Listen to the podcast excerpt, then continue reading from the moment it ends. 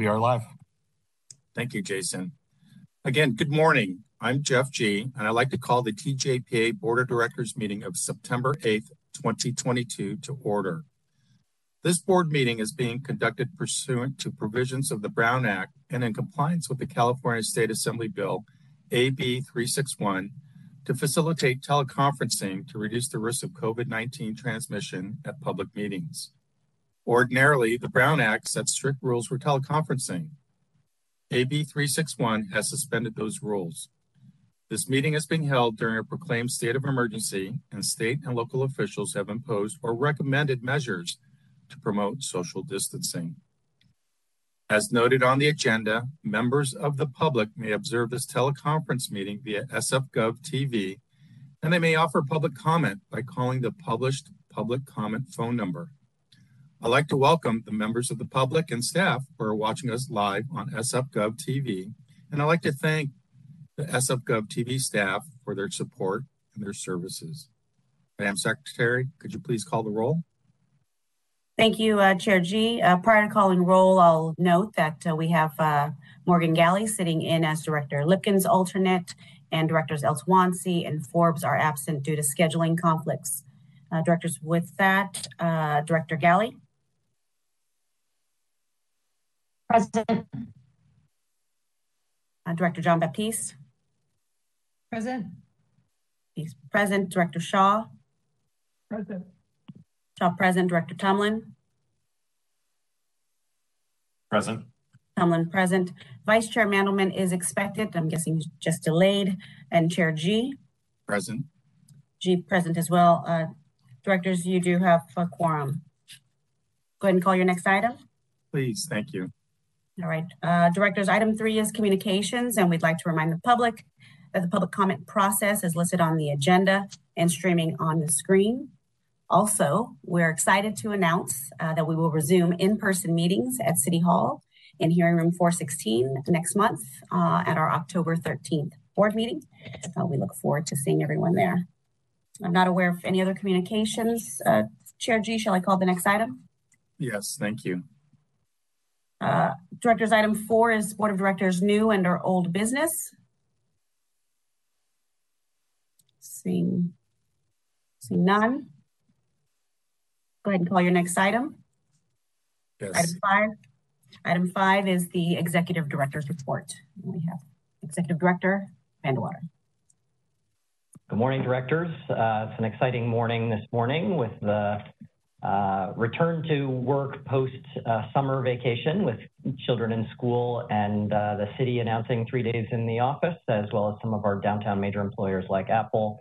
Uh, there's a noticeable increase in activity here around the center and on our roadways and transit networks. I was on a standing room only NL AC Transit bus this morning, and what took me 20 minutes door to door just a few weeks ago took an hour and 20 minutes this morning. So uh, there is certainly a, a, pickup in activity that is welcome. And as uh, Director Tumlin mentioned in the Examiner yesterday, uh, downtown will recover. It's a question not uh, if, but of when, and we're already seeing some of that nearby. Um, so lots to catch you up on. It's uh, been two months since our last meeting, um, and I'll kind of jump right in.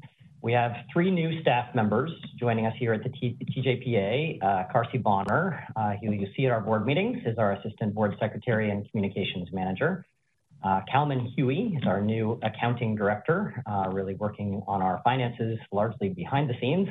And Robert, or R.E. Walsh, is our new Facilities Director, who will provide the Facilities Ops presentation today.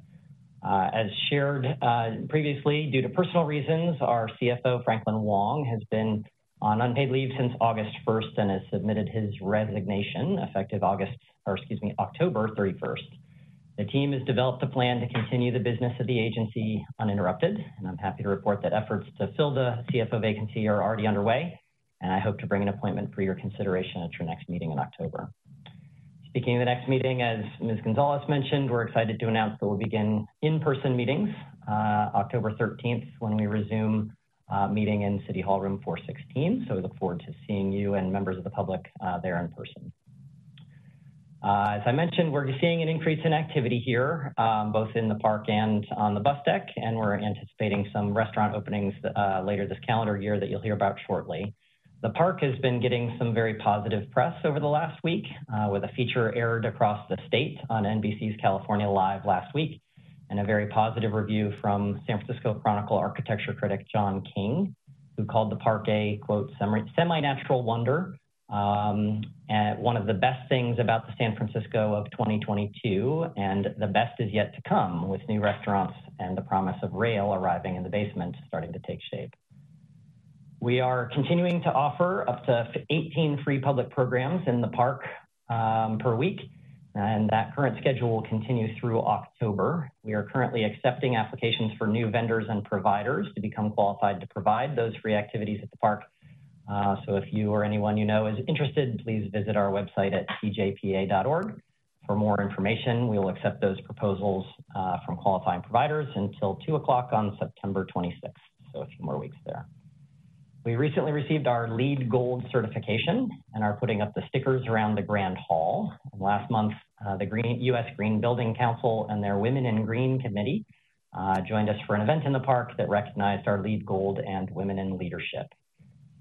Earlier this week, we hosted Lieutenant Governor Eleni Kounalakis, First Partner Jennifer Siebel Newsom, and Her Majesty Queen Maxima of the Netherlands as they held a press conference signing an MOU to battle climate change at our center. Uh, it was timely given the extreme heat we've been experiencing the last few days, and they held a press conference uh, on the rooftop terrace of the new restaurant in the park. We also hosted the Netherlands delegation for a tour of the center uh, and they were largely impressed by the scale and beauty of the building. As you know, we will have a fine dining restaurant um, there in the amphitheater on the west end of the park, and our approved tenant, the Show Group, is preparing to mobilize construction activities as soon as the end of the month. As there's been some confusion in the press, I did want to uh, make clear that the show rooftop restaurant is a public restaurant that will be open to everyone, and a membership is not required to visit the establishment, including the second floor mezzanine. We're continuing to deliver, uh, we're committed to delivering San Francisco's newest and most exciting rooftop fine dining experience, as well as ensuring that the show restaurant remains fully publicly accessible. Uh, and you'll hear a little bit more about that from RE in the facilities report later in the meeting.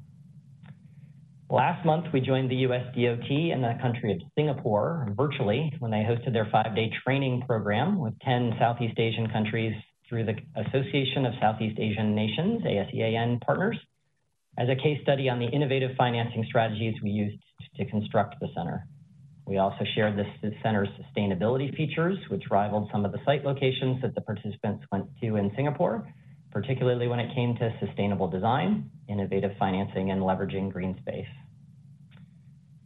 Uh, regarding the DTX, I wanted to congratulate um, Board Member Galli today and the entire California High Speed Rail Association Board on the approval of the Phase 1 San Francisco to San Jose final EIS EIR.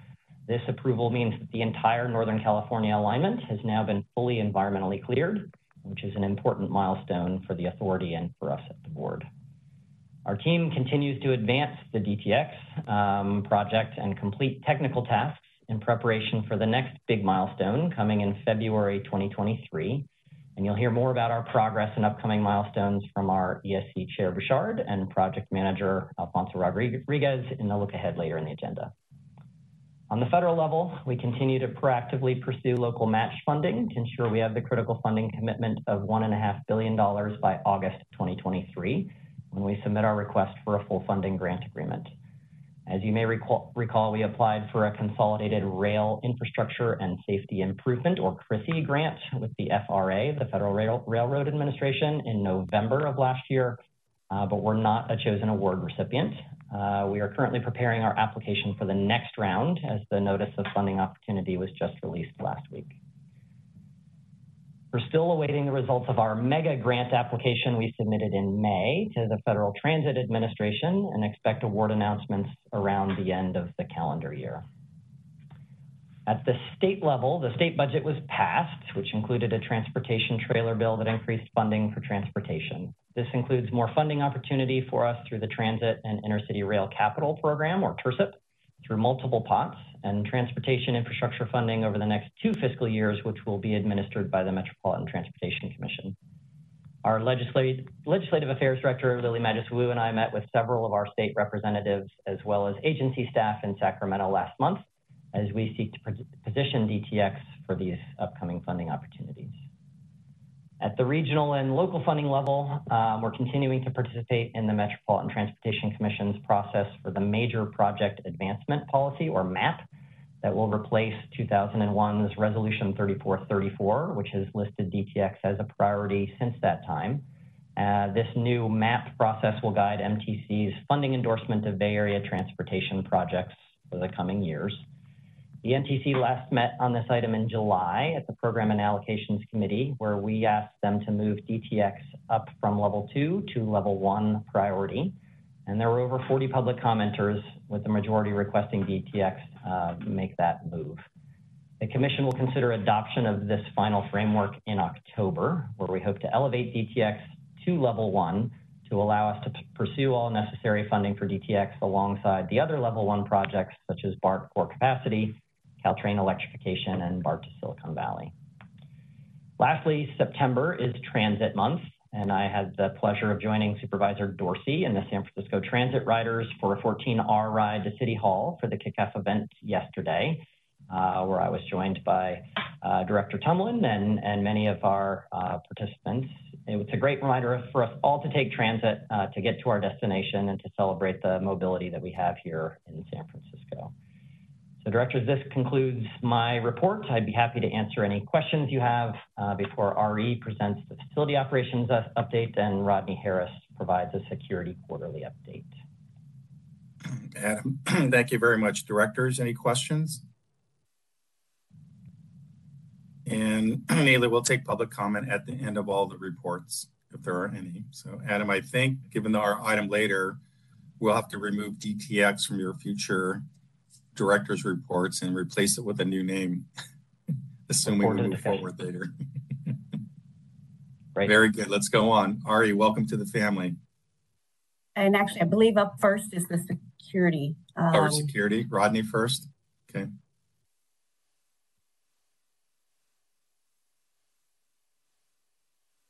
Good morning, Chair Gee and directors.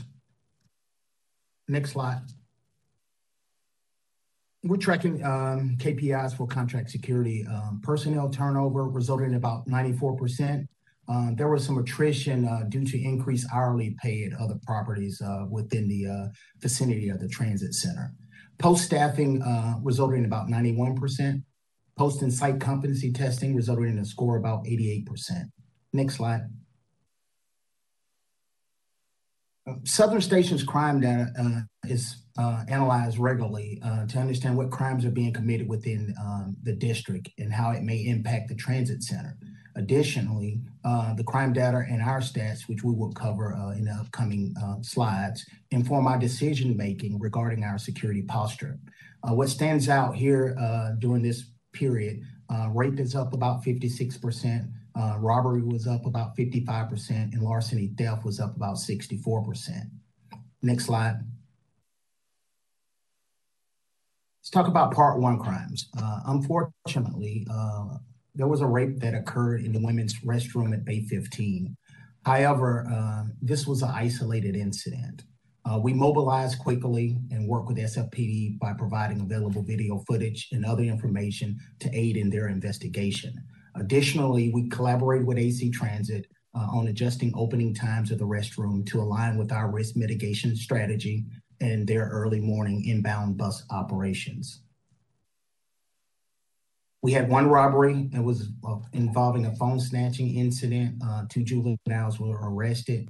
Uh, we had four larceny thefts. Two cell phones was uh, uh, taken in the Greyhound uh, lobby area. One male subject uh, entered the Verizon store and stole a pair of headphones and some miscellaneous items. Also, there was a theft of a mislaid property uh, involving a victim up in the women's bathroom in the park. Uh, a backpack was left. A subject went in there and retrieved the backpack. However, uh, through close coordination uh, with SFPD and our Security Operations Center, we was able to track the individual uh, still in the park and recover that that mislaid property. Next slide. Uh, quality of life crimes. correction, quality of life issues, my apologies. Suspicious persons and vagrancy continues to draw upon our security resources on a daily basis. We know throughout the United States, the, uh, the limited capacity of shelters and other social services has forced individuals experiencing homelessness to find shelters in various public spaces, including transit vehicles, bus stops, and transit stations. Next slide.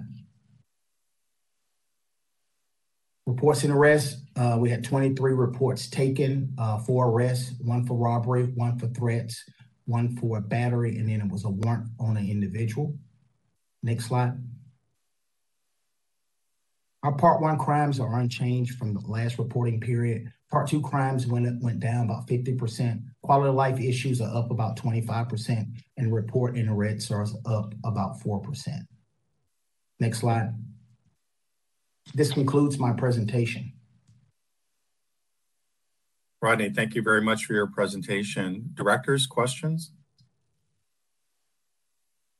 I'm, trying to watch for hands. If I miss, please just jump in. Rodney, again, I don't see any hands raised, but thank you very much. I was impressed with the low turnover given the labor market and the competitiveness for labor. So uh, I know that's not easy to do right now, but good job for you and your team. And um, you know, as people come back to downtown, I think it'll be even busier. So congratulations to you and everyone for keeping a great place a great place. So thank you. Thank you. And now we have RE next. We do. Okay. Ari, welcome to the family, or actually a different branch of the city family. Yeah. Thank you so much, Chair Gee uh, and directors. It's a pleasure to be here. Uh, and forgive my background, I'm at the, the airport uh, right now.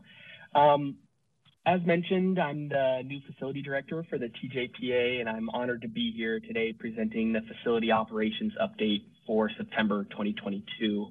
Uh, next slide, please.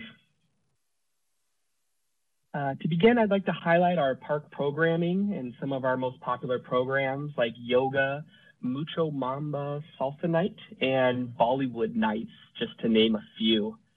Next slide, please. As you can see from the graph on this slide, park attendance has been steadily increasing over the last year, and we even had over 400 people visit the park on August 19th and it's really great to see all the folks in the park enjoying all of our amenities. Next slide, please. As you can see from um, this slide, you'll notice that I don't have the latest uh, ridership numbers for the Salesforce Transit Center, as I'm still working to compile the data from all of our operators. Uh, I do want to be clear that uh, the operator staff have been uh, pretty quick to respond, actually. I just simply didn't have enough time to compile everything and put it into a chart. Uh, that said, uh, ridership has uh, risen significantly over the last few weeks, especially with the return to school, and uh, is expected to grow more as people return to work in September and throughout the year. Um, additionally, I wanted to share these charts that you're seeing here, which shows San Francisco outpacing others like San Jose in return to work when observing key card swipes. Uh, also, BART ridership is up while bridge crossings are slightly down, which seems to be positive for us in the Salesforce Transit Center. Next slide, please. Um, also, just uh, one one thing to provide an update on because I, uh, find this to be a very um, big deal when it comes to convenience. We're adding two new Clipper card machines, also called TVMs, uh, onto the bus deck. And as you can see here, right as you uh, enter the buzz deck from the escalators, you would have one right in front of you as you walk to the southwest. Uh, and there will also be one uh, as you walk to the northeast. Um, Next slide, please. Uh, and for our retail leasing update, um, we've got uh, two restaurants opening in Q3, and we're excited to announce Tycoon Kitchen and Charlie's Philly Cheesesteaks um, are expected to open actually in the next couple months. Um, I do want to be respectful of the restaurant operators uh, since uh, construction being done uh, does not necessarily mean you can open the next day. They've got folks to train, things to order, um, and, and things like that. But we are hopeful that uh, they will be opening up in the next 30 to 60 days. In Q4, we expect both Bear Bottle and uh, Per Diem to open as construction activities are going very well. Next slide, please.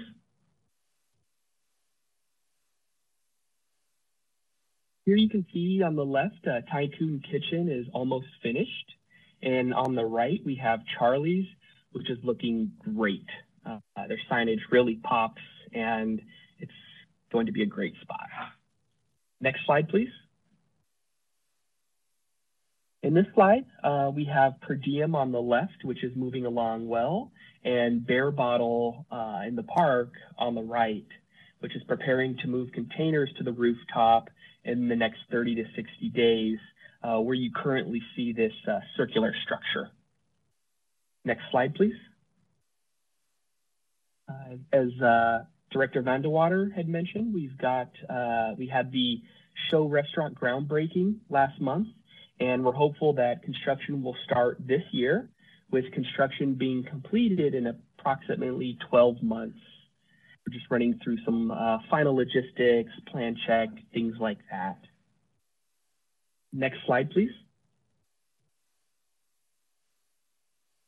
To close out on a positive note, we uh, wanted to share that the recently opened uh, Kaiser um, Care Essentials uh, location in the Salesforce Transit Center uh, was promoted in the CCSF Health Services System email, which goes out to over 50,000 people and I'm not sure if anybody here has seen um, this facility, but but it is great, and we're we're very excited to have this here in the transit center. Next slide, please. And that concludes my presentation. I'm now available for any questions you might have. Ari, thank you very much for your report. Director's questions? Director Shaw. Yeah, just, I don't necessarily have a question. I just want to say thank you for the work on getting the TVMs up there. It's really appreciated. It's going to be well used. Thanks. Absolutely. Absolutely. And Director Shaw, thank you for all the work on increasing ridership coming across the Bay Bridge on the buses. Thank you. Fantastic. Other questions from directors? Seeing none, um, are there any other hands raised? Any public comment, Nila? On the executive director's reports? Not seeing any members of the public wishing to comment. Uh, moderator, you concur?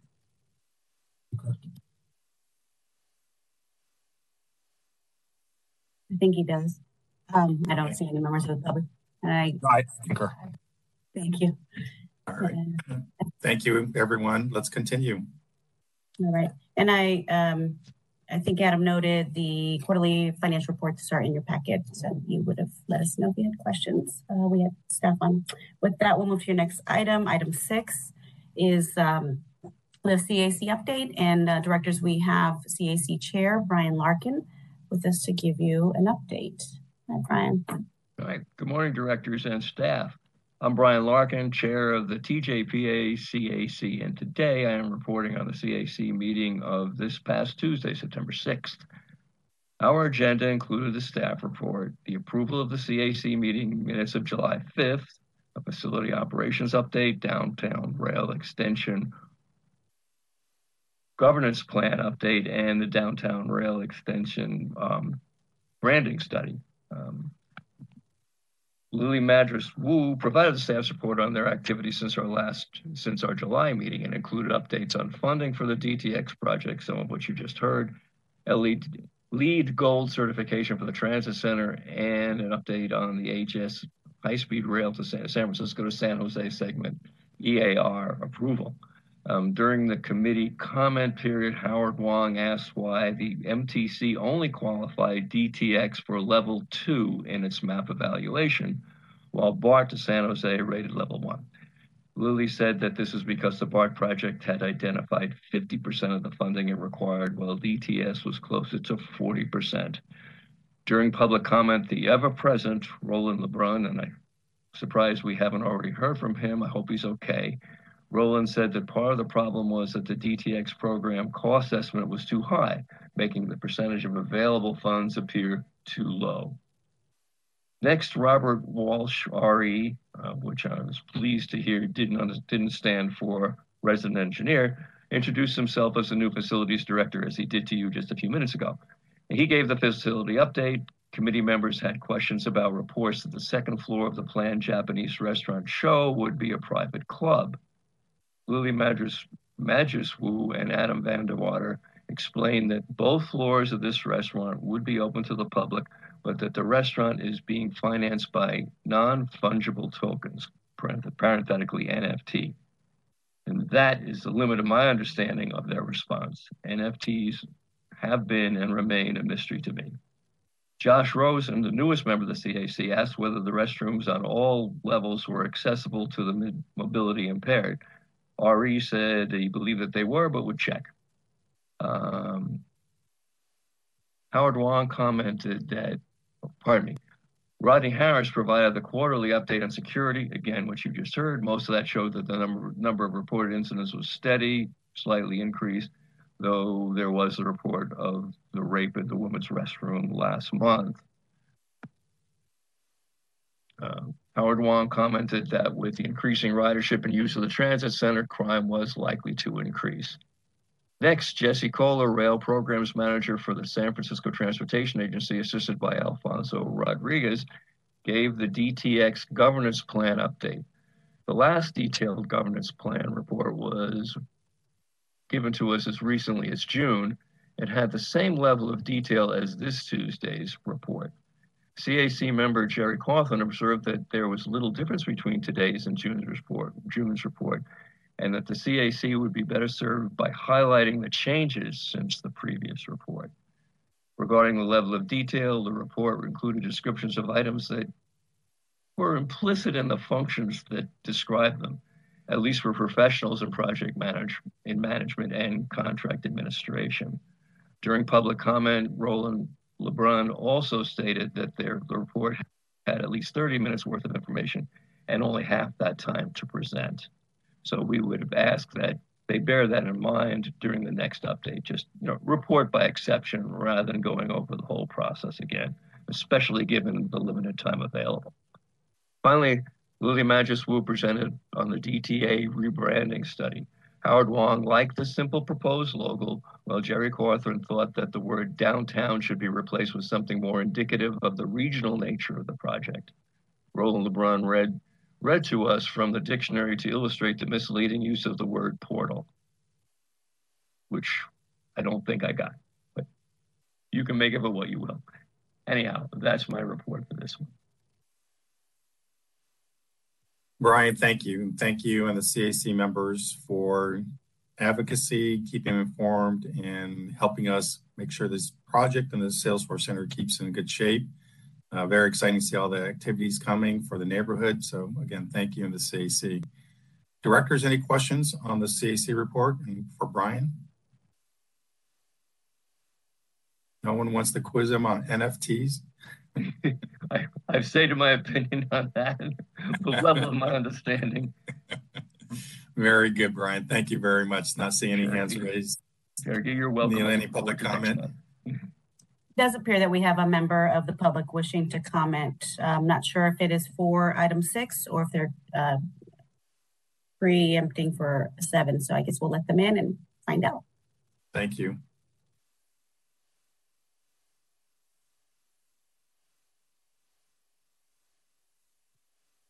Hey, everybody. This is uh, uh, in regards to the recommended rebranding, uh, the portal um, idea. My name is Alex Weber. I'm the editor in chief of Organized Labor, the San Francisco Building and Construction Trades Council's uh, monthly newspaper. So just identify myself, so I, I'm connected to them.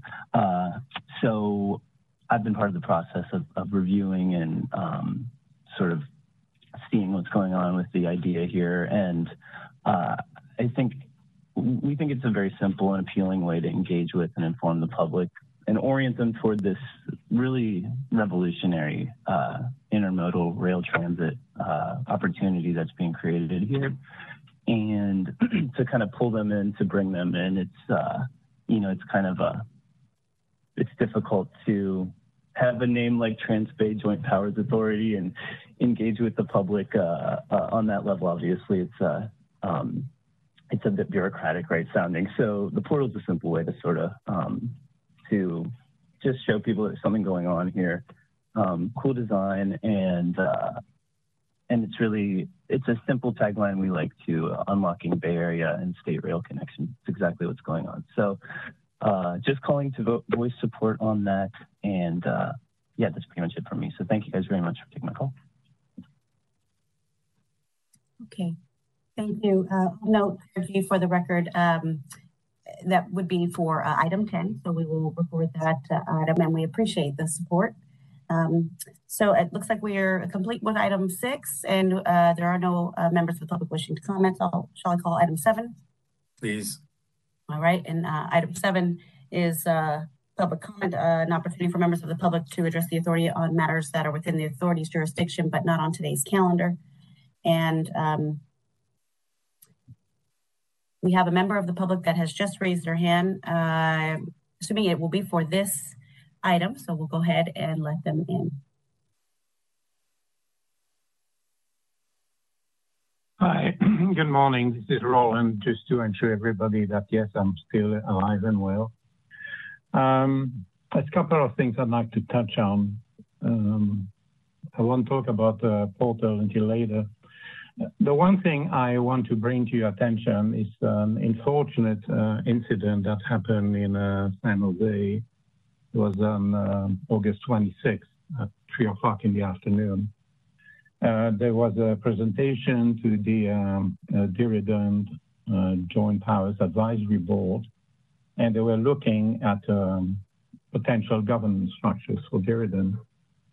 And the first presentation as an example, was actually the, J, the JPAB, the Transbay JPAB. And there were two issues. The first issue was that the consultant who prepared the presentation was essentially presenting a prior incarnation of the uh, JPAB that definitely um, preceded the appointment of uh, uh, Mr. Van de Water.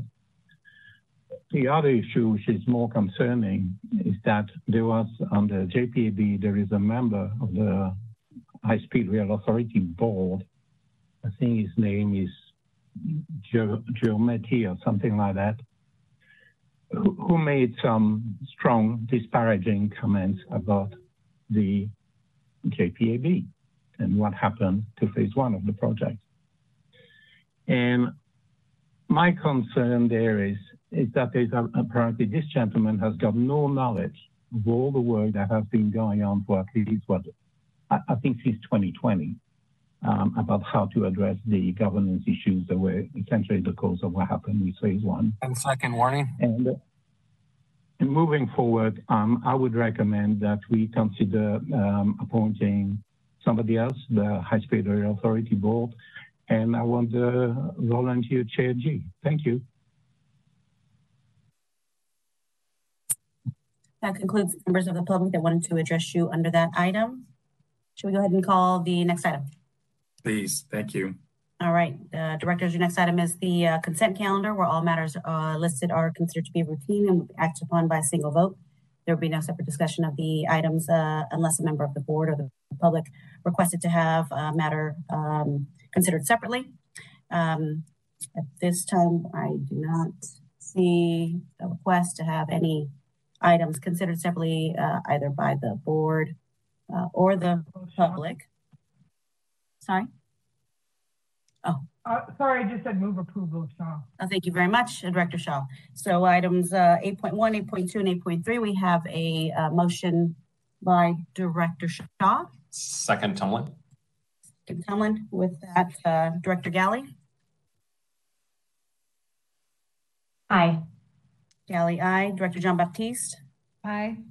Jean-Baptiste, aye. Director Shaw? Aye. Shaw, aye. Director Tumlin? Aye. Tumlin, aye. Vice Chair Mandelman. Aye. Mandelman, aye. And Chair Gee. Yes. Gee, aye as well. That's six ayes and the consent calendar is approved. And um, with that, we can go ahead and move into item nine. All right, great. Uh, Directors, item nine is the San Francisco Peninsula Rail Program Executive Steering Committee update, and Michelle Bouchard, uh, Caltrain Executive Director and ESC Chair, will provide the update, followed by Alfonso Rodriguez with an update on the status of the work plan schedule. Great. Good morning, Chair Gee and members of the board. Uh, at the July and August meetings of the ESC, we discussed three important matters, two of which uh, are going to be presented you for approval later in this meeting. First, at its meeting in July, the ESC discussed the Peninsula Rail Program MOU Task 7 develop a rebranding strategy. And uh, the rebranding of the DTX to the portal represents an important step forward to communicate the project's importance to the Bay Area and to the state of California. The ESC provided feedback on a number of proposed taglines. This is before you as item 10 today.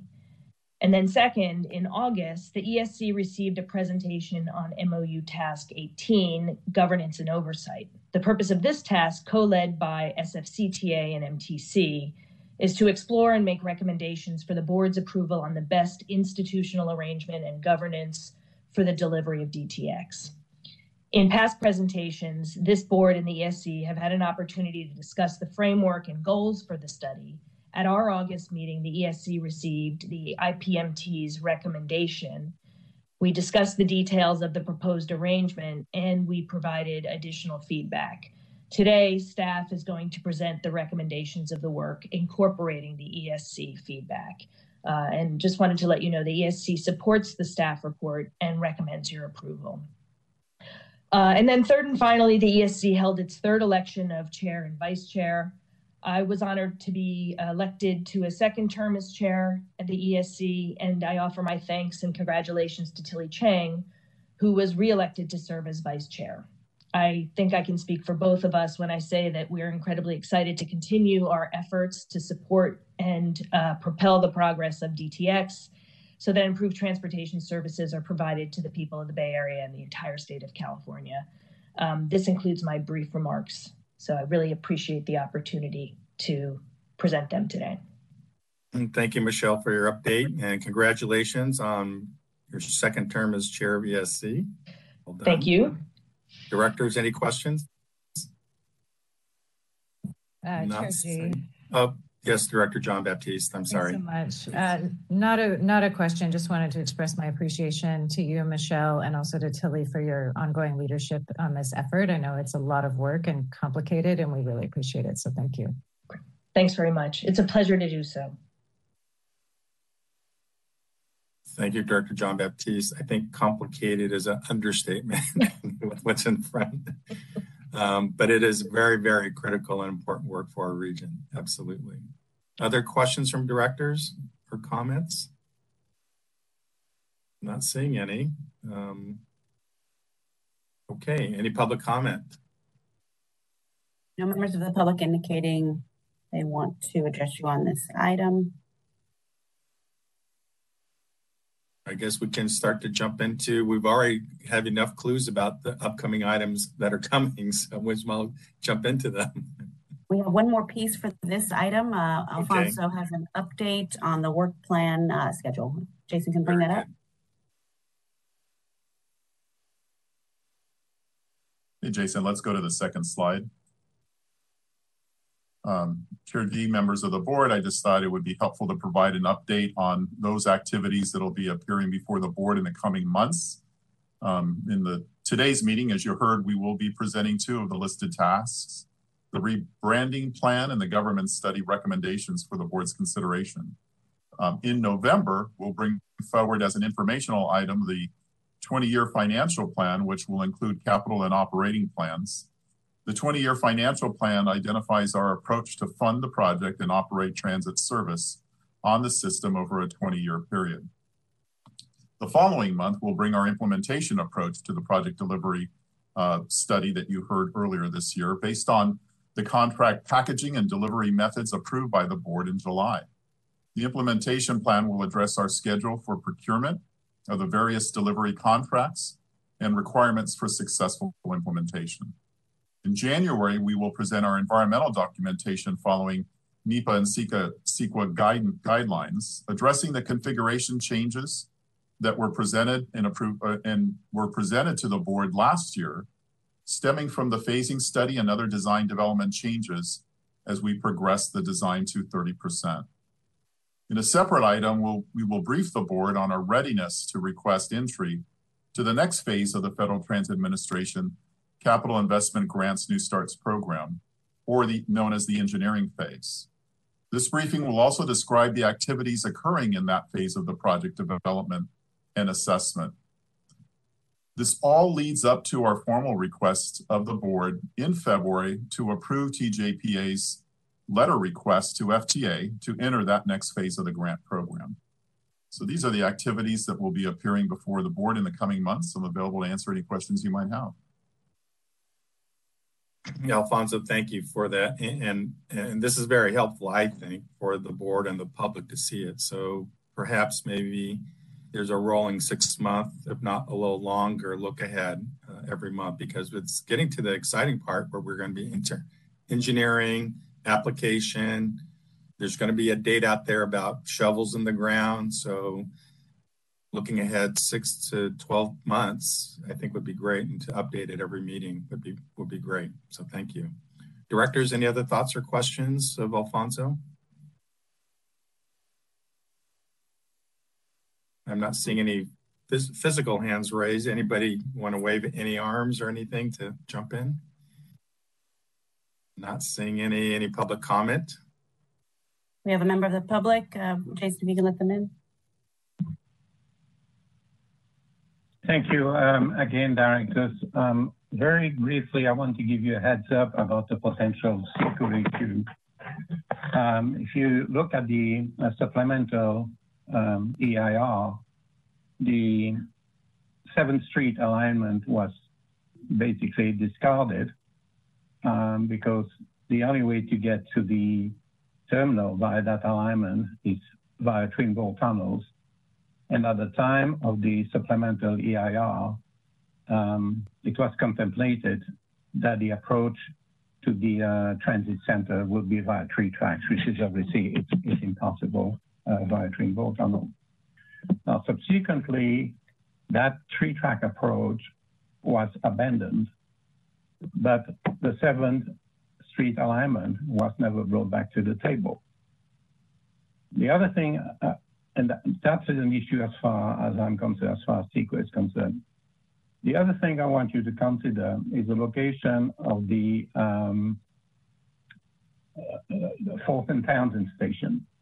And the reason why that station is there is because of the way the DTX was designed, with essentially the alignment starting at Townsend we now are all talking about the PAX. And the PAX completely changes the picture. It eliminates the need to have that station on Townsend. It makes it possible to re relocate it to 7th Street, uh, including a connection with Muni. So I thought I'd bring that out there as a potential uh, CEQA issue moving forward. Thank you. All right, that concludes members of the public that wanted to address you under that item. Thank you, Nila. Yes, let's continue. Yes. All right. Directors, item 10 is approving the downtown rail extension rebranding plan consisting of a new name, marks, and tagline as supported by the Executive Steering Committee under the terms of the San Francisco Peninsula Rail Program's Memorandum of Understanding. And Lily Madjus Wu, our Communications and Legislative Affairs Director, will present. Good morning, directors. On today's agenda for this presentation, as mentioned, I'll discuss the impetus for the rebranding effort, the research we conducted in spring 2021, and the ensuing rebranding process that we executed in spring 2022, um, that uh, to which we arrived with a recommended new name and its um, elements today. Um, before I start, I wanted to note that a typo was corrected and posted in the memo to update the date when the ESA met in July, which was July 22nd um, instead of July 19th. Go ahead to the next slide, please.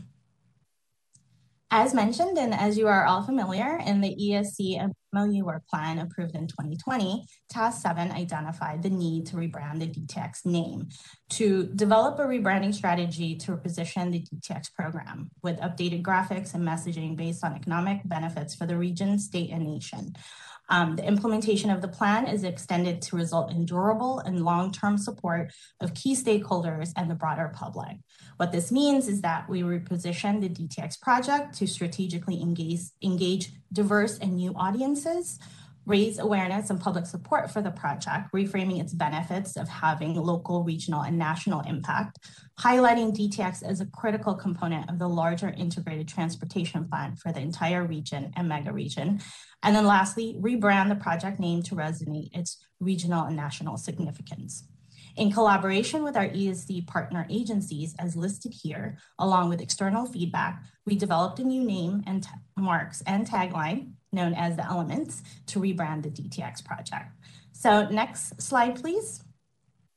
Before we start, I wanted to just give an overview of our process to get um, consisting of two phases that started in spring 2021 and continued this spring with our communications consultant, DNA Communications, and their sub-consultant, Inca Design. I note that um, Davis of DNA Communications is attending the meeting this morning. Um, and here's an overview of the process. We use results from our phase one discovery um, research to inform design.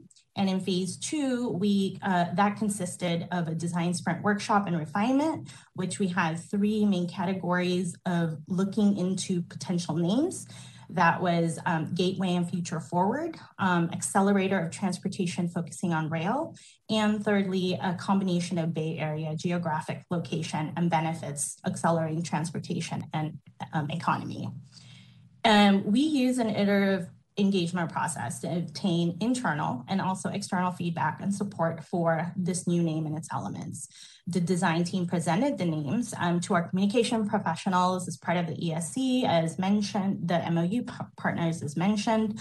Um, and then we presented the proposed name and marks um, uh, two focus groups uh, consisting of um, participants from different ba uh, diverse backgrounds. Um, additional feedback was also received from state and federal delegations. We presented the recommended name, marks, and um, elements to the integrated pro program management team um, and the ESC in July as required by the MOU, with the ESC supporting our recommendation. Next slide, please. Now, I just want to highlight what um, we found in phase one uh, discovery process. You may recall, as I presented in August 2021, but um, uh, I just want to uh, refresh your memory for that. So let's go ahead to the next slide.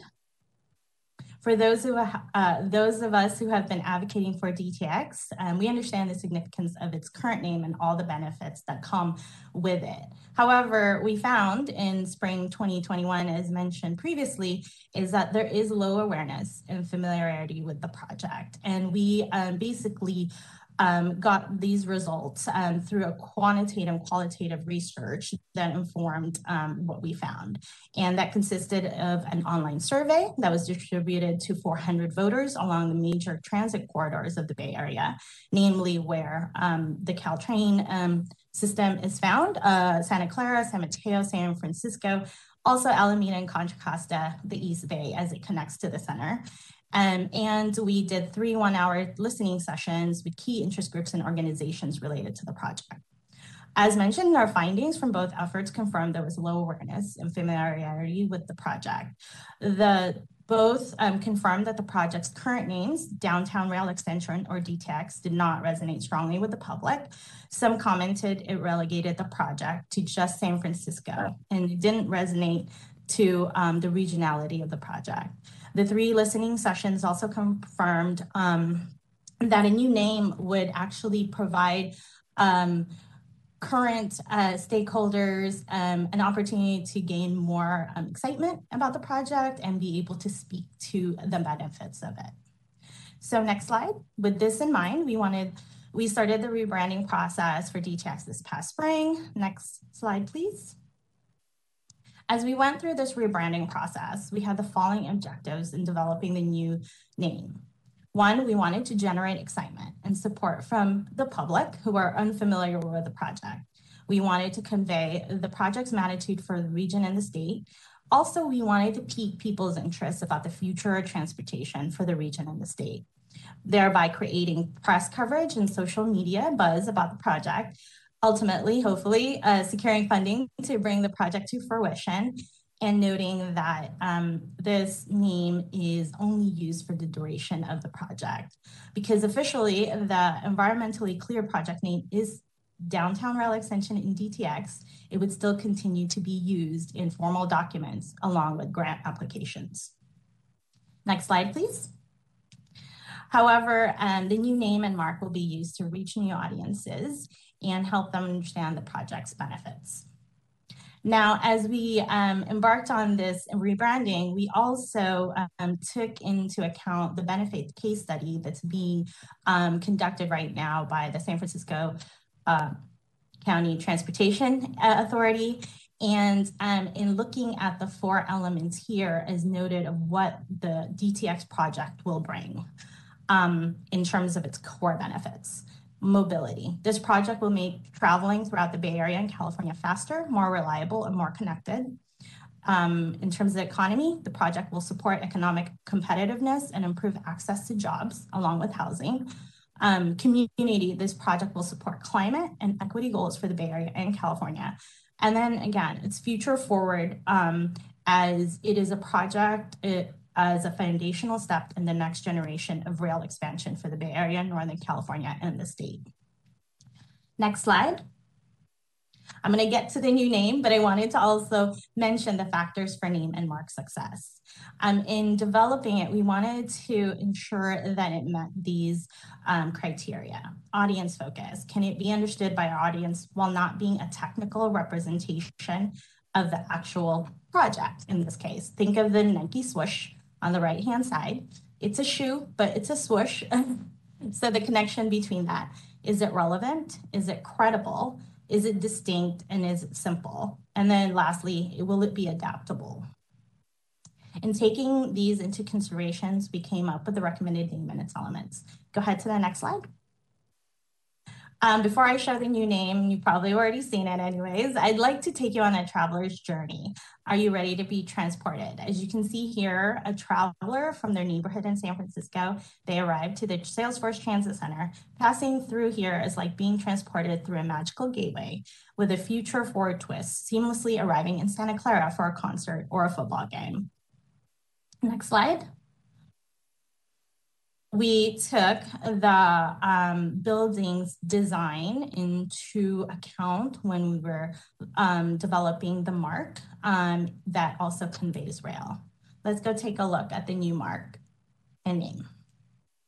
We recommend the new name as the portal with its cor corresponding marks shown here. The portal is a unique way to, to demonstrate how the project is a gateway, similar to the project in the Northeast and the East Coast, to unlocking our region's mobility, economy, and community to transport us into the future.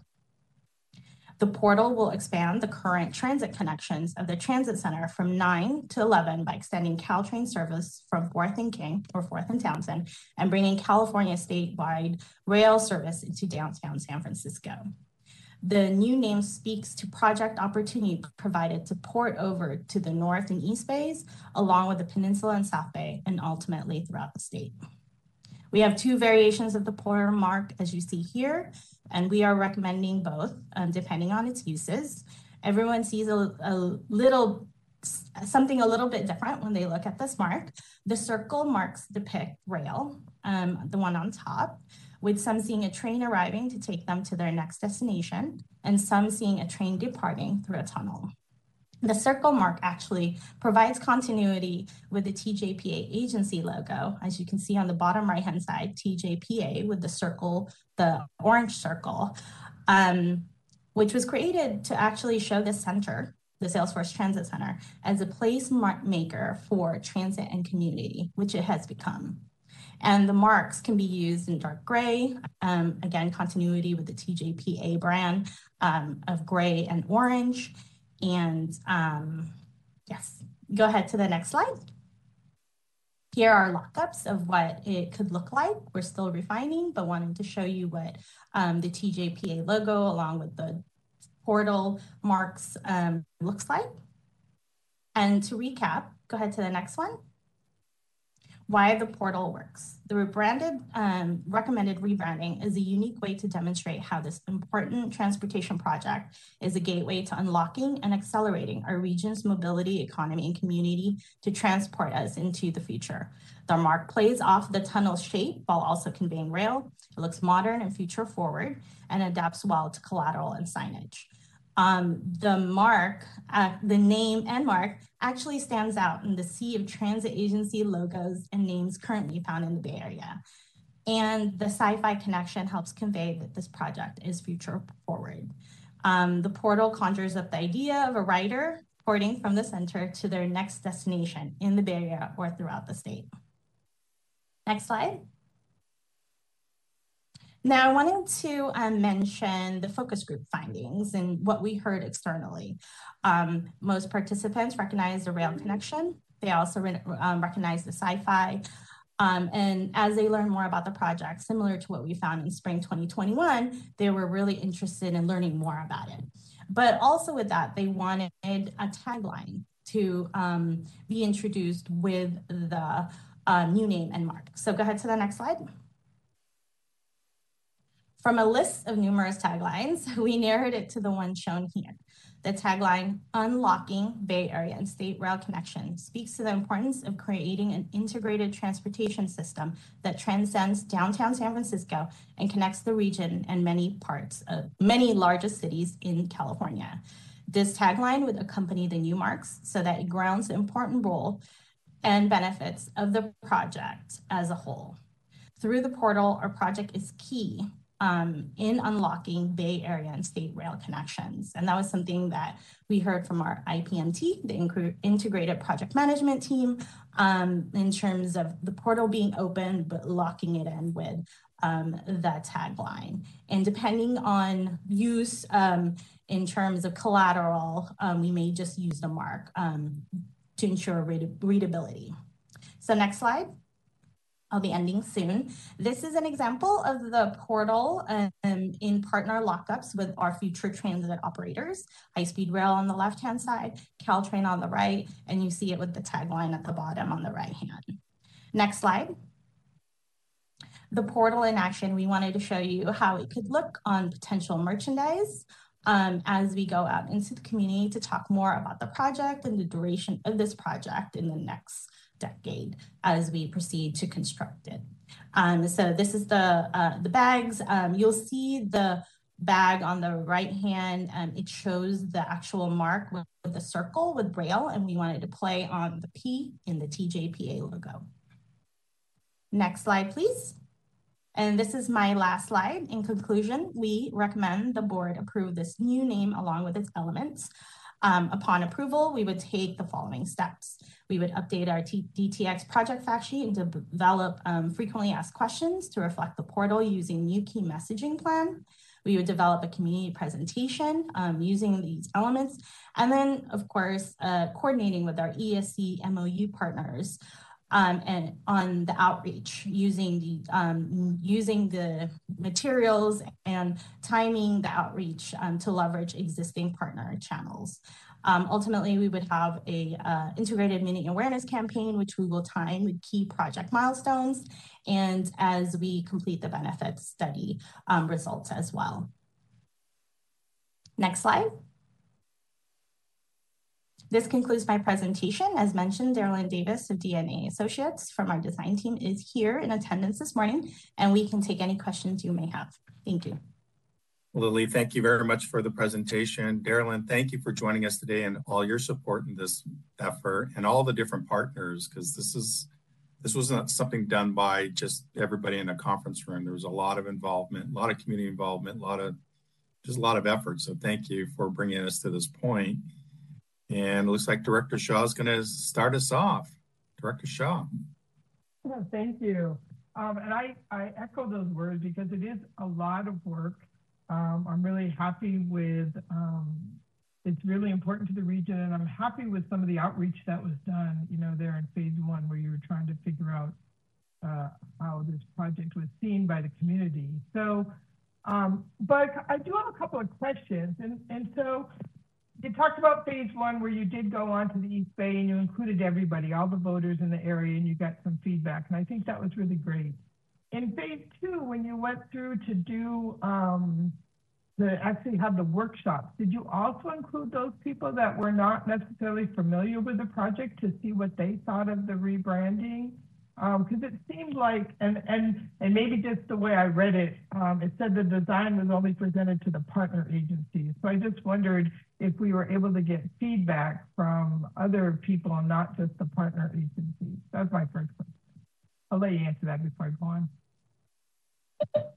Sure. Um, during the focus groups, which included beyond our partner agencies, um, they were provided the proposed name and marks, and um, we got their feedback. People who were unfamiliar, we actually sent it to over 100 people um, to participate in the focus group. And as you know, sometimes not people people don't necessarily participate, but um, we've been getting really good feedback in terms of one, um, if they don't know about the project, they get really excited about it, and then through the new name, which doesn't have downtown, um, it speaks to it bigger than San Francisco as a regional project.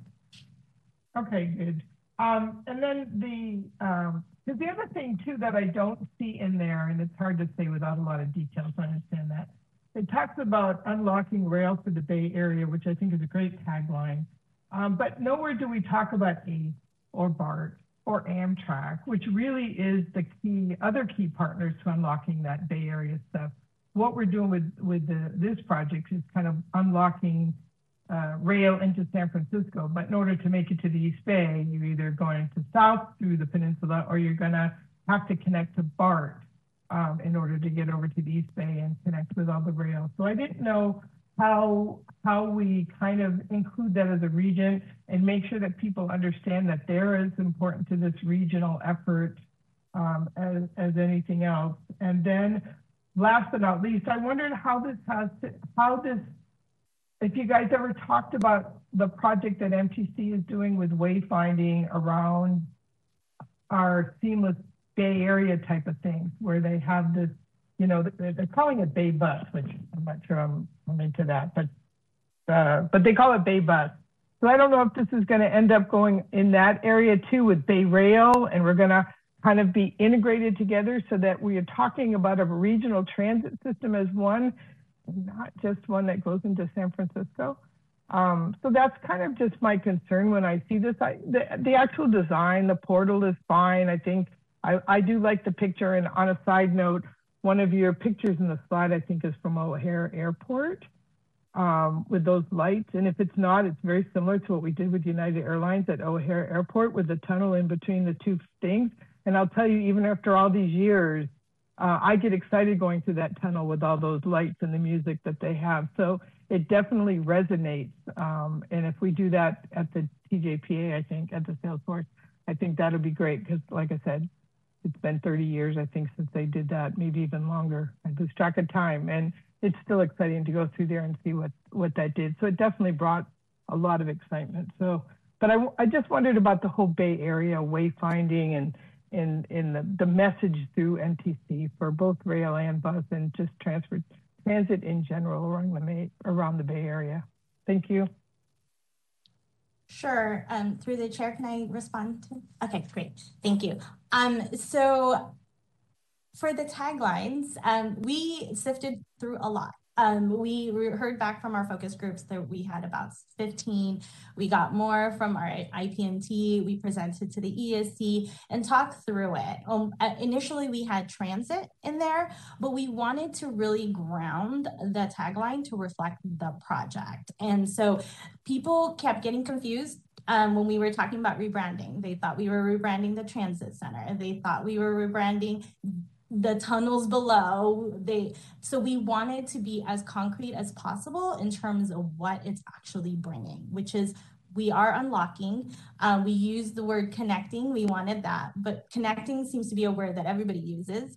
There was another word that came up, which was accelerating in terms of, but we're not necessarily accelerating as the project. We are key in unlocking Bay Area and state rail connections. And that's the part that gets back to what DTX is. We extend Caltrain from where it currently ends into um, that center, downtown core. Someone had requested that, or actually different people had requested putting San Francisco back. But then again, it gets back to not a regional project. Um, and so we wanted to make sure we were intentional in that. And as you can imagine, having different taglines makes it difficult. We even thought about potentially having multiple taglines, but then it may get confusing. So again, going back to the project itself, and what it's actually doing is unlocking Bay Area and state rail connections. Um, going back to your point about, yes, it does connect to the center, that connects to nine other transit systems, which is part of the um, key messaging plan. We will have that as part of there because we already speak to all of that. We're expanding the system um, or our transportation system through the center in connecting two additional um, transit um, modes. Um, and then relating to wayfinding, we continue to um, partner with MTC uh, in the regional wayfinding efforts um, through Jay Stodgy. Um, they most recently just got their contract for the next few years. Um, I don't know where that will be, but I imagine we'll be coordinating accordingly with them in terms of the details of that and ensuring that the portal or other Bay Area transit agencies as um, they continue to serve at the center will reflect um, uh, the MTC's wayfinding efforts. Thank you. Thank you, Lily. Thank you, Director Shaw. Director Tumlin?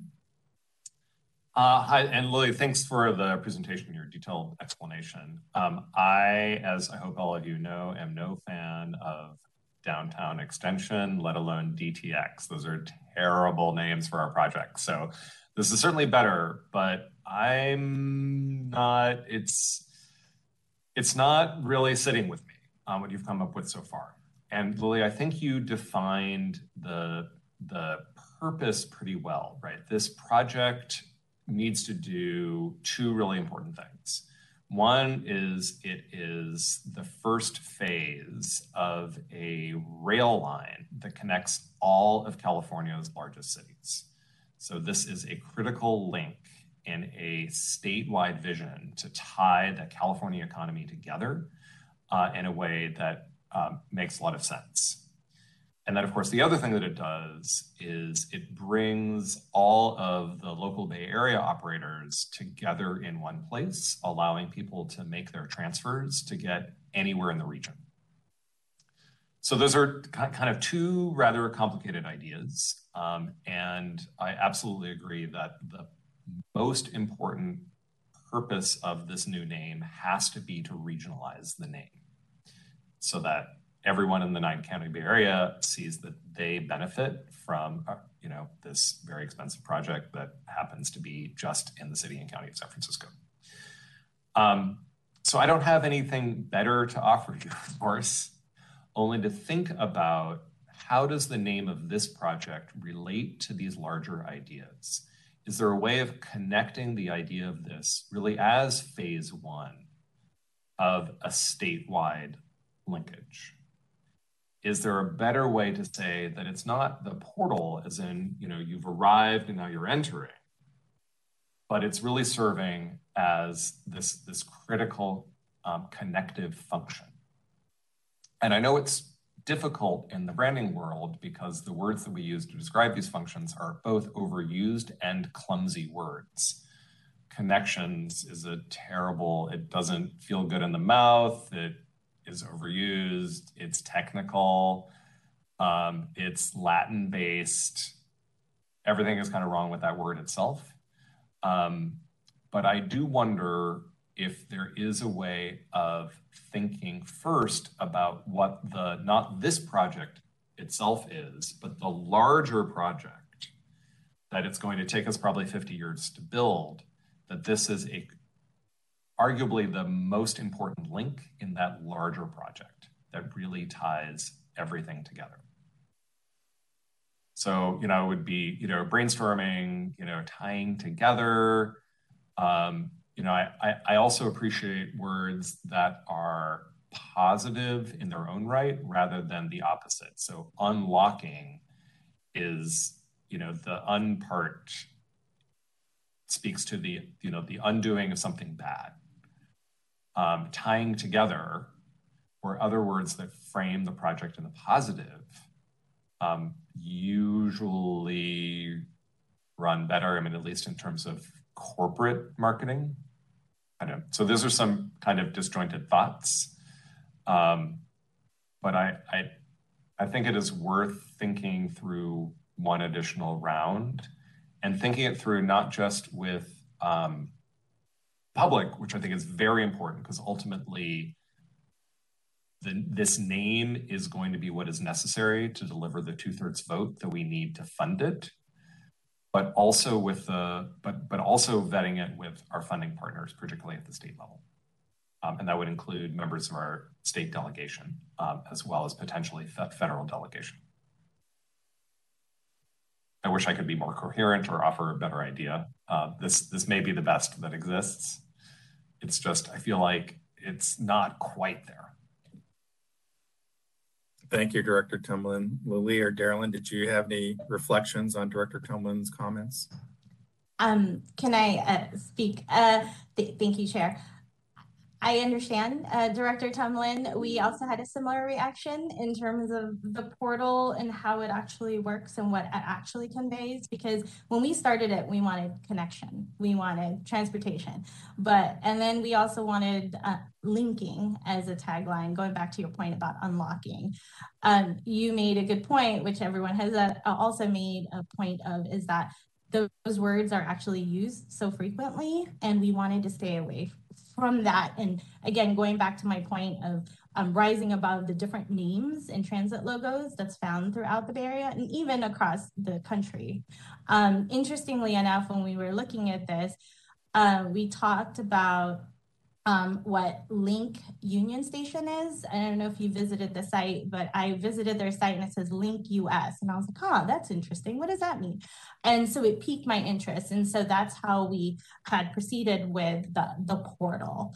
Um, in terms of the tagline, um, we had connecting, we had unlocking, we had rail connections, we also had accelerating. Um, I I understand where you're coming from in terms of the unlocking, um, which is the opposite of the linking. When we didn't want to be up with other projects um, to be, uh, what do you call it, coined with that as well. And so we we thought about those as well. And the portal served um, as we thought about the nine um, transit connections already found at the center and what's to come um, with rail connections um, we thought that that would be a good uh, setup for that.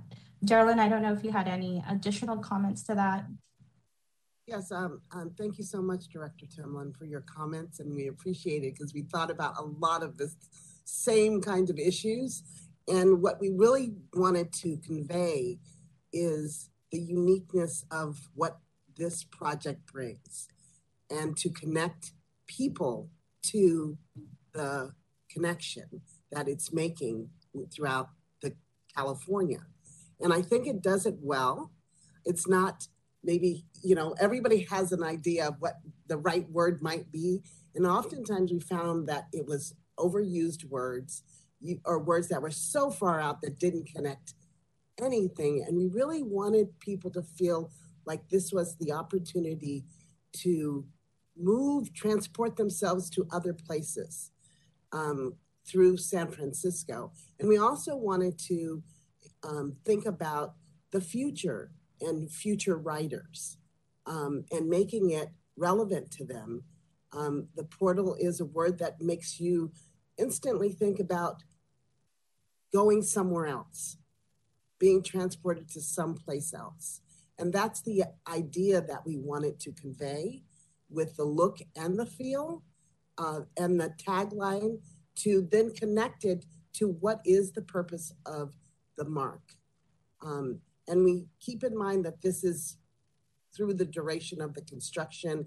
of the project and also the idea of connecting people as they learn more about the benefits um, to the funding.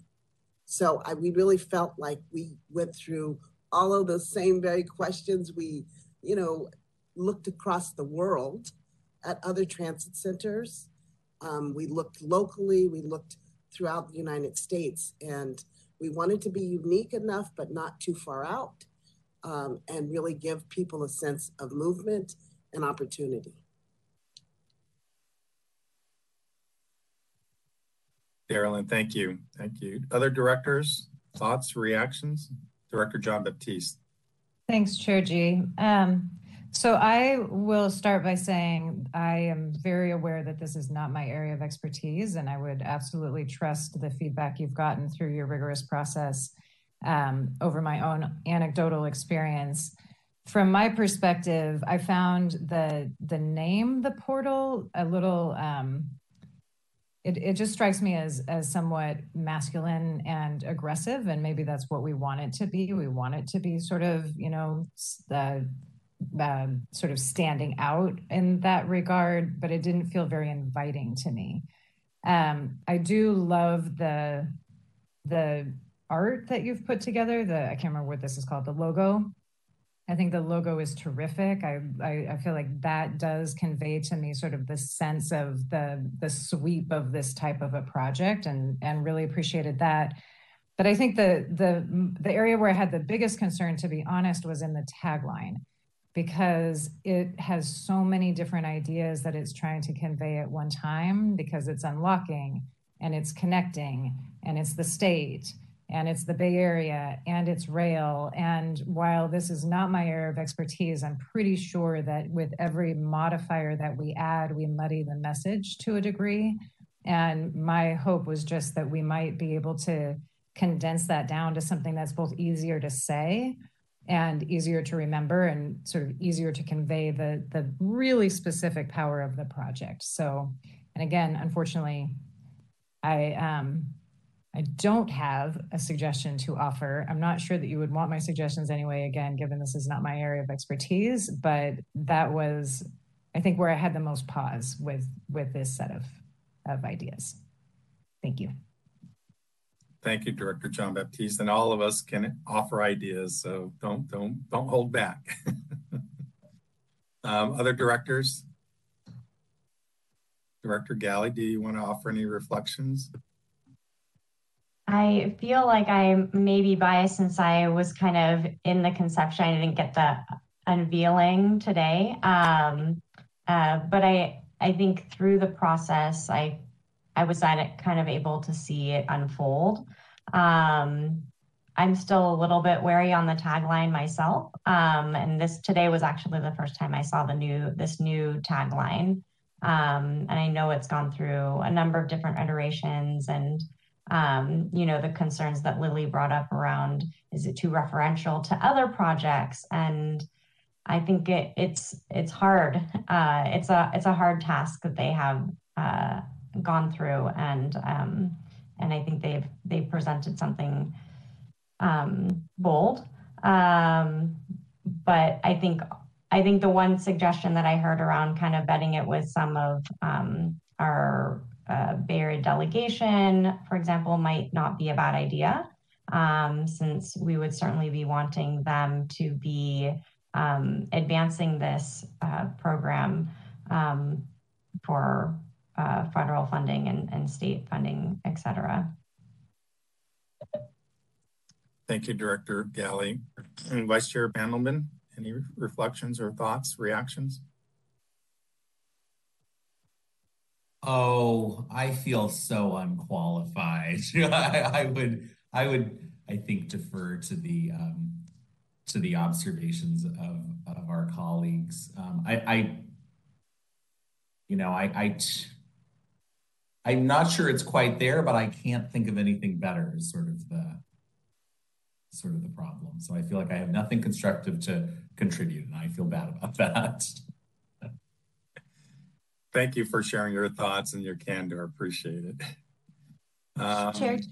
Yes, Go ahead, Lily. Oh, can, can I comment? And I forgot to mention that we did as, uh, well, actually, I mentioned it during my presentation, but we did hear from state and federal delegation and actually got really good feedback from speakers, um, the speaker's office in terms of the portal and what it actually made sense. Um, that the, the, the project itself is allowing for the transporting of um, people and um, throughout the region and the, the state. So thank you. Thank you, Lily. Um, I'll, I'll add my two cents. Um, you know, I really appreciate all the hard work because this is not easy. And I, I think the words that several directors have used, I think it's almost there. I don't know if it's almost there because we're just reacting to it and haven't lived with it for more than a few days when the agenda was published versus, you know, you and the team have worked on it for almost two years. Um, it, it just seems almost there. I mean, everything got the right ingredients, but I think we're just kind of reacting to it and kind of adjusting to it. And so, uh, my question to the team is given that this is the board's first time kind of reflection and sharing, do we need to take an action today or would it be helpful to continue it to next month so that we can kind of adjust to it and that then you and the team can kind of reflect on what the board has shared? This is a question. So, directors, if if I could, um, this is uh, as you've heard many months, years in the the making. We've concluded the public input process and the design process, um, but that does not mean we need to complete the final tagline um, here today. The timeline um, was really to take advantage of some upcoming milestones, and we are in the process of uh, merging and updating the two websites that relate to the center to uh, approaching the uh, milestone of entering engineering, both of which are about the February timeline. And we wanted to get your feedback and approval so that we could merge this with some of those upcoming announcements. So if the board uh, is amenable, we could uh, conclude the public input process. I'm hearing some, some strong feedback in support of the logo itself um, and uh, some concern about the tagline, which uh, we can continue to develop and bring back to you at a subsequent meeting if that's uh, the, the wish of the board. Before I ask the board, we do have at least one public comment. Maybe you should take public comment before the board moves forward. I think that's correct. Did Yes. we? Yes. Okay. Yes. Maybe we'll- two. Let's do that. Let's do public comment first. All right. Great. We have a couple of members uh, wanting to comment before we let them uh, the first caller in. We'll go ahead and um, note that we did have a support comment earlier from uh, labor uh, in relation to this item. Uh, Moderator, if you can let the first caller in. Uh, Thank you, directors. Um, This is Roland. So I'm actually privileged because it's the third time I've seen this presentation. I think it's a great presentation. It did capture essentially the message we were trying to um, get across. But then I came stuck on, on, on the word portal. So what I did at the CAC, I circled back to Merriam-Webster to the definition of portal. There are five definitions. I'm going to focus on one, three, and five. Number one is a door entrance, especially a grand or imposing one. The term came in the 14th century when a po- portal was basically the hall to a city's rampart. That's how you got inside the city. I think what we took here, because we're in Silicon Valley, we looked at option five, which is a website serving as a guide or point of entry to the World Wide Web. And this is what happened here. It's because we are Silicon Valley. But then I'm going to tell you about what the big sticking point is, is defi- def- definition number three, which is the approach or entrance to a bridge or a tunnel. People who know tunnels know what, the, what a, um, a portal is. And the issue we've got here is that we're basically going to go to Washington and say, please give us $5 million for a portal. And if you look at the proposal I made for the actual portal on 23rd Street, it's modeled after Crossrail's Eastern Portal, just east of Paddington, that portal costs $40 million. That's going to be a big issue moving forward. But in closing, I believe that Director Tumlin pretty much is on the right track.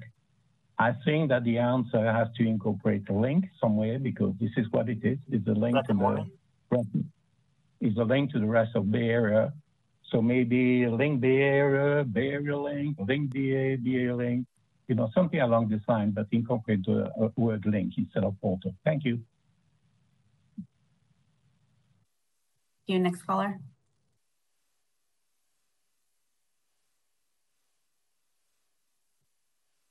Uh, hello, my name is Mike Rieger. I am the Deputy Director of the East Cut Community Benefit District. Um, as you are probably aware, the Transit Center is within the East Cut uh, Community Benefit District boundary, um, and we are an organization that reaches out, obviously, to the community that lives, works, and visits the area. Um, and so we do have a pulse on a lot of uh, what the community wants um, and needs. And we are obviously an advocate for high speed rail. Uh, and because of that, I was a participant in the focus groups that first reviewed the portal presentation. Uh, I can tell you that um, personally, I am an advocate uh, for this new branding. I think that um, you know, regardless of what the ultimate opinions are on the portal itself, it is something that is simple and easy to convey to the community, which is something that the Community Benefit District is certainly looking for in terms of uh, communicating what the project is uh, as opposed to DTX. Um, we do feel that the simplicity of the portal is going to be something that is easily explained to the community. Um, and secondly, in the focus group aspect, I think a lot of uh, the other members of the public had sort of referenced that um, maybe they felt like this name uh, was not indicative of the overall transit center um, and did not explain to the wide mass audience um, what the transit center provides.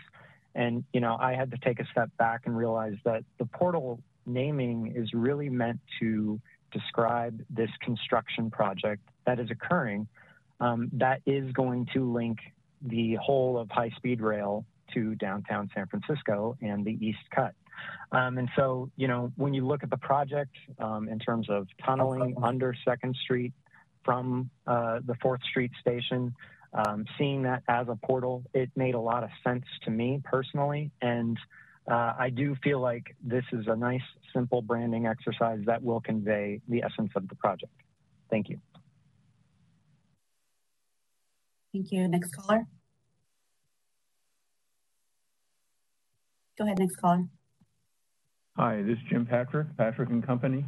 Uh, several comments. Uh, the unlocking, it's, uh, I agree with the gentleman who was talking what about locking Bay Area and state rail transportation? It's almost the opposite. Number two, the O in the portal is a perfect circle. And I'm sure, I'm not sure that's the right type construction. Uh, that circle should come up a, a, little bit above the baseline and a little bit below the baseline of the typesetting uh, in order to look right and it doesn't look right. It looks like a circle dropped in there. Uh, maybe that's the meaning, but uh, anyway, I just don't think it's constructed properly. Uh, so that's my thought. Thank you.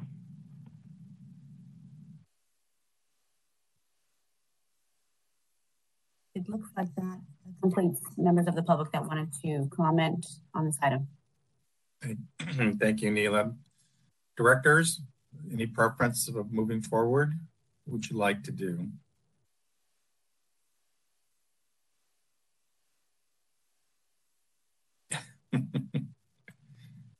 would you like to kind of think about this for a, a, little bit and have it come back for action um, and give Lily and the team time to reflect on the board's comments and if they want to make any adjustments or do we want to act?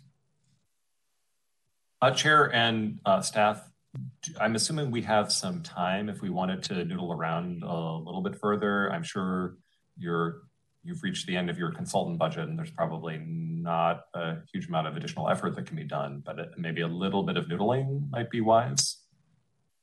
I, I can also offer, just in my 15 minutes ruminating on this topic, that there's a word that was overused in our industry in the 19th century that isn't as well used these days. And those are words like union and unite, you know, referencing the union stations of the 19th century. Um, and I will just put out there a potential tagline that would be uniting the Bay, connecting California to simplify part of that message. Um, and would also want to think about ways in which the project name could reference, could hint at future phases. So I was thinking about South Portal, but that of course gets confusing with other San Francisco place names.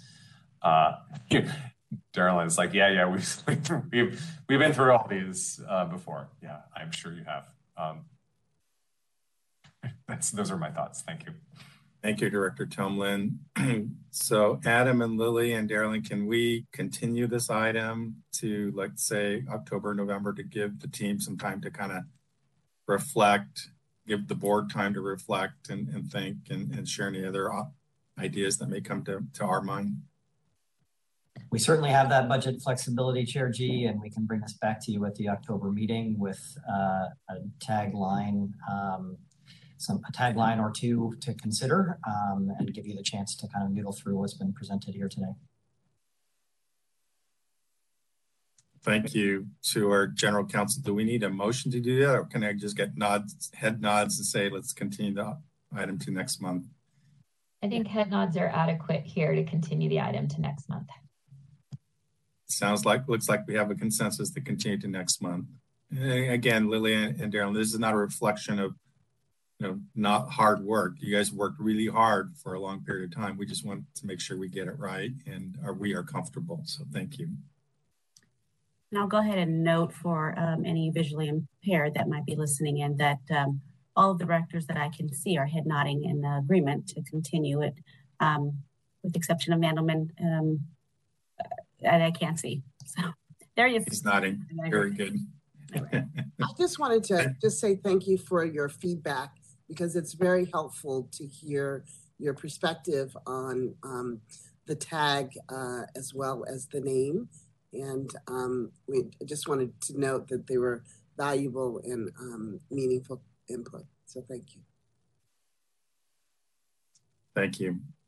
Thank you, everyone. Uh, Nila, I think we can go on now, switch gears into something a little different, uh, governance.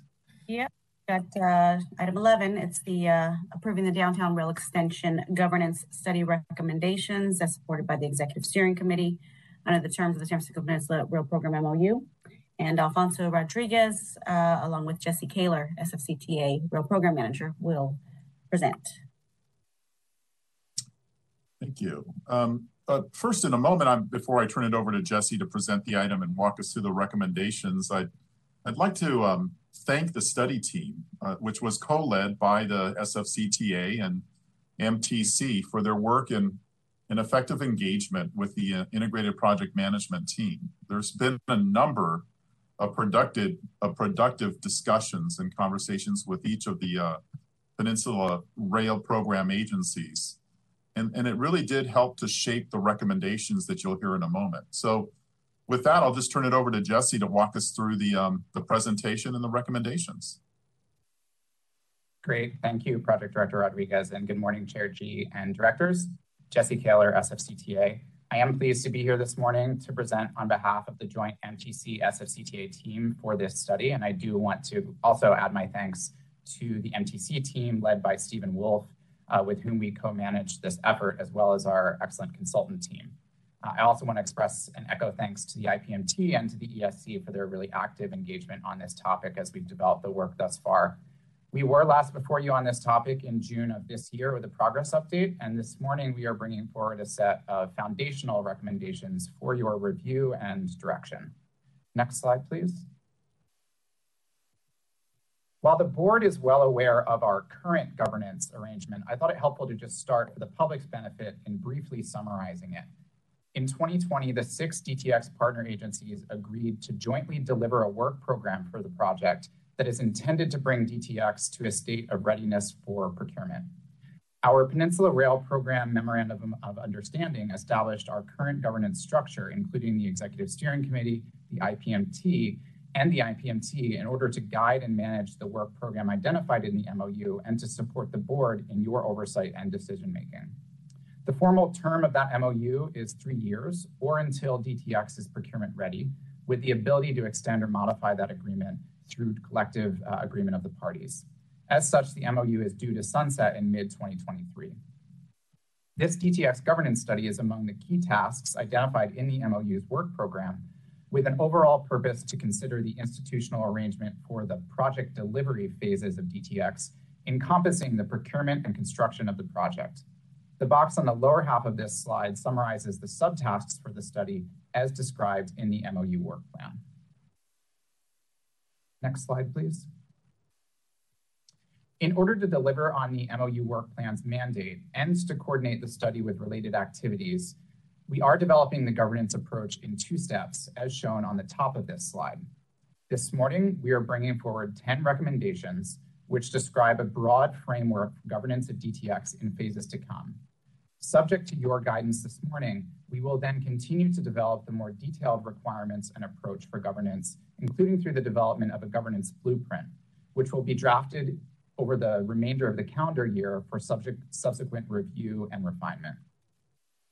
In parallel, there are a number of activities, several of them already underway, that will serve to implement the governance arrangement for procurement and construction of the project, as shown on the lower half of this slide.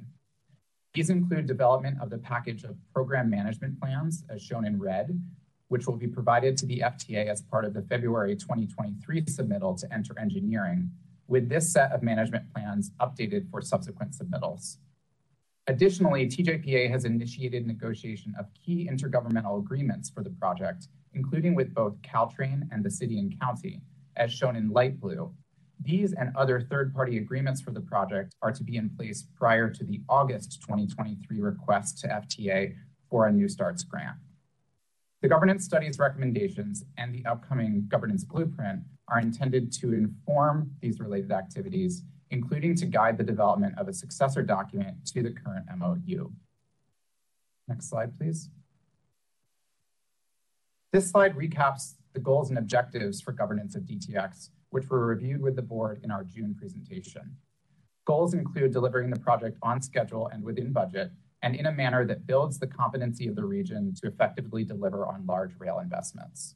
The more specific objectives reflect considerations such as representation of partners, timeliness of decision making, oversight, and transparency.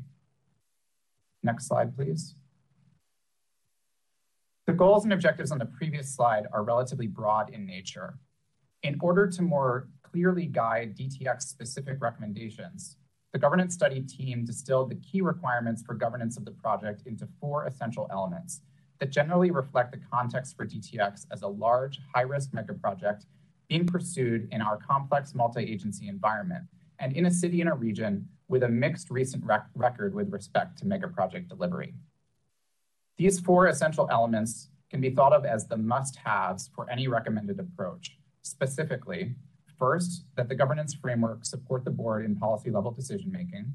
Second, that it enable efficient and informed management level direction of the project. Third, that it ensure effective project control, review, and oversight. And fourth, that the governance approach facilitate the productive involvement of key agency partners in order to provide for unified direction of the project team and the ability to actively and responsibly manage project challenges and risks. In this context, as well as in the context of next year's sunset of the current MOU, our recommendations today focus in large part on matters related to the broad organization and coordination of DTX agencies, as well as with respect to best practice governance functions for rail megaprojects. Next slide, please. In the context of a large capital project, the term governance refers broadly to the organizational, oversight, and decision-making framework that directs and manages the project's scope, schedule, budget, risks, and change. Functionally, the governance approach for DTX should enable functions in three broad and related buckets, as shown on this diagram. At the top of the slide is policy level decision making and direction for the project, including with respect to scope, budget, and outcomes. At lower left is technical and commercial management, which reflects day-to-day management of project delivery, including functions such as procurement management, construction management, coordination of agency activities and obligations, and interface management across contracts.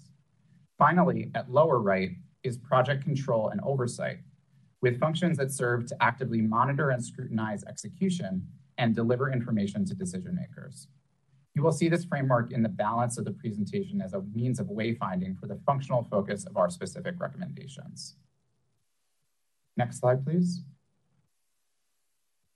As I mentioned, we have 10 recommendations this morning. The first is with respect to the overall institutional arrangement for the project. Second are four primary recommendations, which generally are other top-line recommendations that reflect the specific context for DTX. Finally, are five supporting recommendations, which are intended to enable the overall approach and which include reflection of key best practices for project delivery. Next slide, please. Our first recommendation was previewed in our June presentation to the board. This recommendation is to confirm the TJPA as the lead agency for procurement and construction of the project and to continue to build the capacity of TJPA and its partners to undertake delivery. This recommendation and the board's consideration of it serve to satisfy task number 19 of the Peninsula Rail MOU, which calls for the TJPA board to identify the lead agency for construction of the project. As presented in June, the TJPA has the existing legal authority for project delivery and has the ability to continue to develop capacity to lead DTX, working in cooperation with its partners and consistent with the approach described in the remainder of today's presentation. Next slide, please.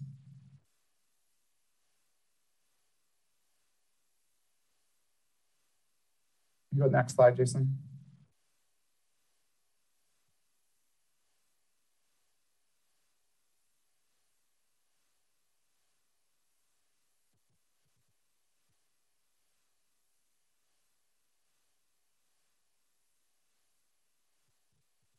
there we go. Back one, please, Jason. Thanks. This slide presents the study's four primary recommendations. These recommendations are more fully described in the slides to come, so I will not read them out here. Next slide, please. The first of the primary recommendations is to utilize a collaborative and integrated management approach for project delivery, including through the formation of a core project management team with representation from key partner agencies with a direct role or a major stake in project delivery. This integrated management team, or IMT, would be convened and led by the project director and would actively participate in the management level direction of the project. Work ahead in the coming months through the governance blueprint and ultimately through intergovernmental agreements and a successor to the current MOU will develop and further specify the detailed mandate of the IPM of the IMT, its composition and reporting lines. Next slide, please. Recommendation number three is that the TJPA board be supported through the continued presence of a transparent venue for the development and review of policy level matters advancing to the board. This role has been provided for the past two years by the ESC during the current project development phase in which there has been a fast pace of policy related matters required for decision on the project. As the project moves forward into procurement, final design, and construction, the pace of these policy decisions will generally tend to slow. However, particularly during the upcoming pre-procurement, procurement, and pre-construction phases, there will continue to be significant policy decisions, including those that may materially trade off scope, cost, and risk, or which have multi-party impact. This is especially true under the progressive and collaborative procurement approach that has been selected for the project through the progressive design build and CMGC mechanisms. This recommendation could be implemented through a continuation of the ESC with an updated work program and an adjusted pace of meetings, such as quarterly. An alternative approach to implement this recommendation would be to form a committee of this board to serve this role. Next slide, please. Recommendation number four is that the project's progression be organized around a sequence of stage gates. In our June presentation, we presented a draft stage gate framework. In advance of each stage gate, a review of the project would be performed in order to ensure that required precedent activities are complete and that the project is ready to proceed with the phase to come. In addition, recommendation four identifies the continuing need for periodic independent review of the project in order to provide for third-party advice to management and to the board Such reviews could be incorporated into the stage gate process, as well as being undertaken as other circumstances may require. Next slide, please. This slide presents the five supporting or enabling recommendations, which round out the set of 10 recommendations before you this morning. Recommendation six is that the project is that project leadership staff, specifically the TJPA executive director and the DTX project director, be empowered through delegated authorities that generally push decision making and accountability down to the lowest appropriate level, with this delegation enabled through accompanying processes for, for consultation, review, and oversight. Recommendation seven is to utilize a structured process for the management and oversight of project configuration and change, including the use of a change management body with membership from relevant and agreed parties, including funding agencies. Recommendation eight is to deploy risk management at all levels of project management and oversight. Recommendation nine is to prepare regular project reporting that provides timely and actionable information for decision making at multiple levels. And finally, recommendation 10 is to develop the project delivery team, including TJPA staff, consultants, and resources from key partner agencies, as well as to pursue project partnering methods as a structured discipline to strengthen collaboration across this team and with the project's construction contractors. Next slide, please. This slide depicts the broad organization of this morning's recommendations for structuring delivery phase governance. Ultimately, fully capturing a governance and management approach requires more than the two dimensions a screen can provide, but with that proviso, I will highlight a few elements of this diagram. In light blue are three vertical boxes reflecting authority on the project, flowing from the TJPA board to the TJPA executive director and to the project director. In the middle of the diagram is the integrated management team described in recommendation number two, the IMT consists of both the DTX project director, who would convene this group, along with sufficiently dedicated personnel from a subset of DTX partner agencies, including at minimum representation from Caltrain and from San Francisco. I will note here that the IP, IMT role is, is somewhat functionally different from the current IPMT. The delivery phase IMT would be a smaller group that is actively supporting day-to-day management of the project, with this group not driven solely by a monthly or biweekly cadence of meetings. The IMT is intended to provide a venue for problem solving and aligned direction and action, given that multiple parties, multiple agencies must act in concert for the project to be successful. The broader coordination, input, and review functions of the existing IPMT, while not shown on this diagram, could be continued and accommodated as appropriate during the delivery phase. Finally, moving to the right half of this slide, there are two decision process and decision or decision review bodies. At top right is the policy review body described in recommendation number three, whether this reflects a future iteration of the ESC or an alternative approach, with this body providing for review of DTX policy matters advancing to this board. At middle right is a configuration and change management body, which would be a governance body with a role to review, recommend, and authorize scope and configuration changes at varying levels with, rep with representation from partner agencies.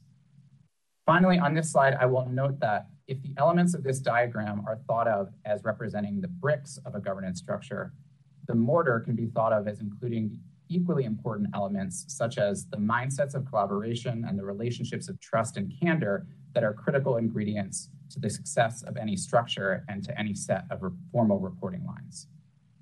Next slide, please.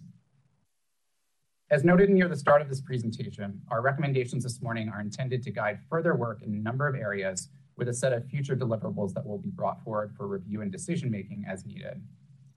The governance blueprint will pick up from today's broad recommendations and your guidance in order to provide more detailed definition of delivery phase governance.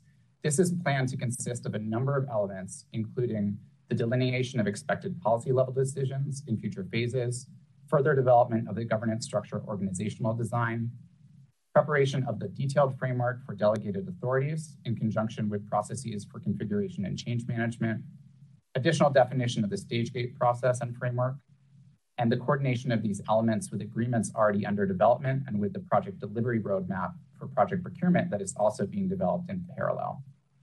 The team plans to bring to prepare a draft of the blueprint over the balance of the current calendar year in coordination with those activities shown on the lower half of this slide, including the program management plan process, funding approval actions by funding agencies, and continued development of the bilateral agreements with Caltrain and the city and county. I will note that the process to develop bilateral agreements is generally taking the approach of first developing key terms through the first part of 2023 in order to permit completion of those agreements prior to the August 2023 timeline. In a similar fashion, the blueprint, blueprint will serve to define a set of key terms for a successor to the current MOU, which as noted earlier will sunset in the middle of next calendar year. Next slide, please. That concludes my remarks for this morning. Our 10 recommendations are repeated for you and the public on this slide and the next. Next slide, please. And with that, we look forward to the board's discussion and guidance, and of course, are here to address questions from board members. Thank you. Jesse, thank you very much for that very detailed presentation, Alfonso and the entire team. I would like to call on Director Tumlin for his reactions or comments. I know he has another commitment he has to leave shortly, um, if he's still with us. Director Tumlin? Uh, I am here and I'm back on video. Um, so, uh, Jesse, thank you so much for this very thoughtful work. Um, at this time, I don't have any comments. I feel like you have looked at all of the issues in great detail. And I feel like this is a solid structure uh, to begin our transition. Thank you, Director Tumlin, for letting me call on you first. I just know you have another important um, commitment coming up, so thank you. Other directors, thoughts, reflections, comments, and our executive director also, do you have thoughts too? So Director Jean-Baptiste. Thanks, Chair Gee. Um, I, I want to commend the team for the incredible work putting this together. Again, I know I talked about this earlier, but the ESC has been covering some really complex topics, and this, of course, is one of them. So thank you for that. I had um, maybe a couple of questions and a comment, and and one is I, you know, I was reflecting on the idea of this body sitting in sort of that policy decision making capacity, and recognizing that this body is representative of so many of the different interests and stakeholders who are touched by this project. And so, from that standpoint, I think that this is a good place for that type of decision making to happen because you have the representation um, in the form of the of the different representatives here on the TJPA board. Um, in terms of the the stage gating, I think that stage gating is really important. I also feel that um, as a as an organization and as a board whose mission is to deliver this project, our inclination as a body may be to want to see the project continue at every sort of point in turn. And I wonder if you could talk a little bit about how you're thinking about bringing in maybe some independent review in the stage gating process, something that allows us to really have a moment to think critically about whether the right thing is to kind of keep with the momentum or take a step back at those moments where we need to make decisions. I'm also hoping you can talk a little bit about how the stage gating um, construction that you're considering for this effort links up or is related to the work that MTC is doing on creating sort of a stage gating process for major projects. And maybe that's to be determined. I know everything's sort of under construction as we speak.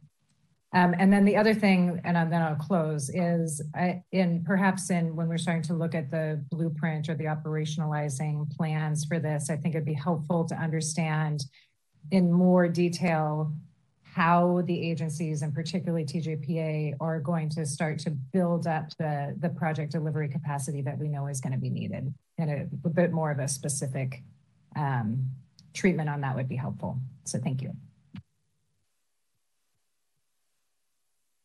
Thanks for those uh, comments, Dr. Jean-Baptiste, and I can briefly respond through the chair on a few points from my perspective. Uh, I think it's very exciting for us to be thinking actually about the, the details of how stage gating could work on a project like this here in the Bay Area. And while certainly I, from my experience in Canada, stage gating is, is just sort of state of practice, uh, while it's often uh, identified in the Bay Area through uh, processes like MTC, I think uh, this would be an opportunity for us to really demonstrate some regional leadership uh, with respect to, to stage gating and thinking about uh, how those decisions would be brought forward. And certainly the ESC in their guidance to the team and the IPMT raised the issue of a need for some independent advice in conjunction with those stage gates to ensure that that there is a, a, thoughtful assessment of readiness to advance into successive phases. And it certainly is, um, uh, in, in our context, there will be, there will be, an, be um, an imperative to, to keep the project momentum going. Uh, at the same time, other agencies have uh, frequently encountered significant problems on projects where they actually haven't been ready to advance into successive phases, whether that is with respect to activities such as right of way or with respect to capacity or funding. There's any number of areas uh, that that once you've moved into a next phase and are perhaps carrying large obligations with contractors or, or other encountering other risks, where it's really important to take the time to be thoughtful at those uh, decision milestones. So in the work ahead, to your point, to develop the more detailed blueprint, those are some of the considerations that we will be seeking to build in, uh, both to reflect our, our unique context for this project and try to, to also draw in some learning from experience here and best practice elsewhere. Thank you for that, Jesse. Maybe Adam or Alfonso are together about our capacity building. Yeah, I think it, uh, as Jesse mentioned through the chair, it is exciting to be getting to this point. We've got, gotten through a lot of technical analyses. Uh, we're approaching uh, some major milestones with the FTA, and it is exciting to start thinking about entering the pre-construction and procurement phases of delivering this DTX or its future name uh, in the very near term. So I want to uh, echo the sentiments already um, expressed for, uh, regarding the project team. They've been uh, very diligent in their uh, review and analyses to develop the 10 recommendations before you today and the, um, the framework um, for consideration and have been uh, very iterative in their response to comments at the IPMT and the ESC and with the various partner agencies. So um, I, I, think there's uh, it's worth underscoring that we will be returning to this board um, sometime next year with the detailed governance blueprint. There is plenty of work to do there regarding membership, cadence, uh, delegated authorities. Um, but we, as a TJPA, uh, have increased our staff up to about 20 today and uh, continue to seek uh, a couple of key conditions around project controls, uh, reporting to our both our uh, forthcoming CFO and our project director. Um, and then are getting now into the details of which staff uh, make sense as TJPA staff and which would be seconded through consultants to deliver the capacity that we need um, for the upcoming period of construction. So uh, with that, maybe Alfonso, you may want to add a little bit of detail to that last point. Sure. I mean, it, I think it is obvious that we need to um, develop and, and share with you through this implementation plan, the um, our staffing plan. So um, one area that we look to bolster our, our, our resources is, includes our agency partners. You know, I mean, this integrated project delivery team that we envision um, is just that. It, it's, it's especially in San Francisco where it's vital to be aligned with all the agencies having jurisdiction to build something like DTX in the city. Um, we are looking to truly develop an integrated project delivery team. So that's not such a subtle difference between the IMT and the IPMT that you saw in the presentation. We are looking for those on the IMT to give commitment and, and bring advocacy and, and the resources from their agency. So I know that's outside the core team. We definitely need to develop the core team, but I am I am grateful that that the study identifies the need to, to have an integrated management team, especially in a jurisdiction like this. Very good, thank you.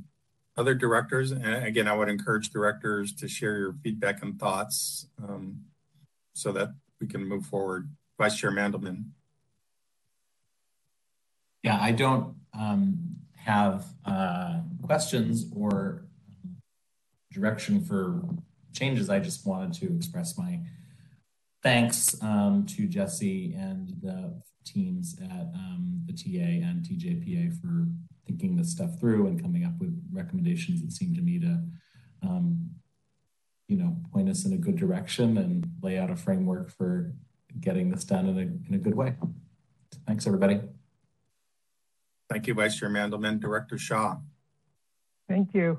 Yeah, and I agree. This was a really good presentation uh, that you guys gave, very detailed, very thought out. Um, one question I have, as, as has been mentioned, is that these partnerships are going to be really key to making this happen. And these MOUs uh, that we put together, and and I just wondered, what is your process or plan for evaluating how the work is going on these MOUs? So you got an MOU that you know is great, that's signed, that said everybody's supposed to do A, B, and C, but how do you evaluate whether that's actually being done?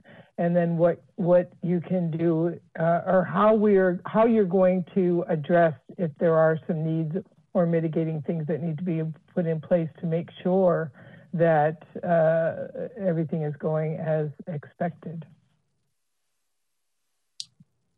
Jesse, I can start with that one. Um, uh, Board Member Shaw, when you say MOUs, are you referring to that part of the presentation that talked about the multi-agency MOUs that, okay.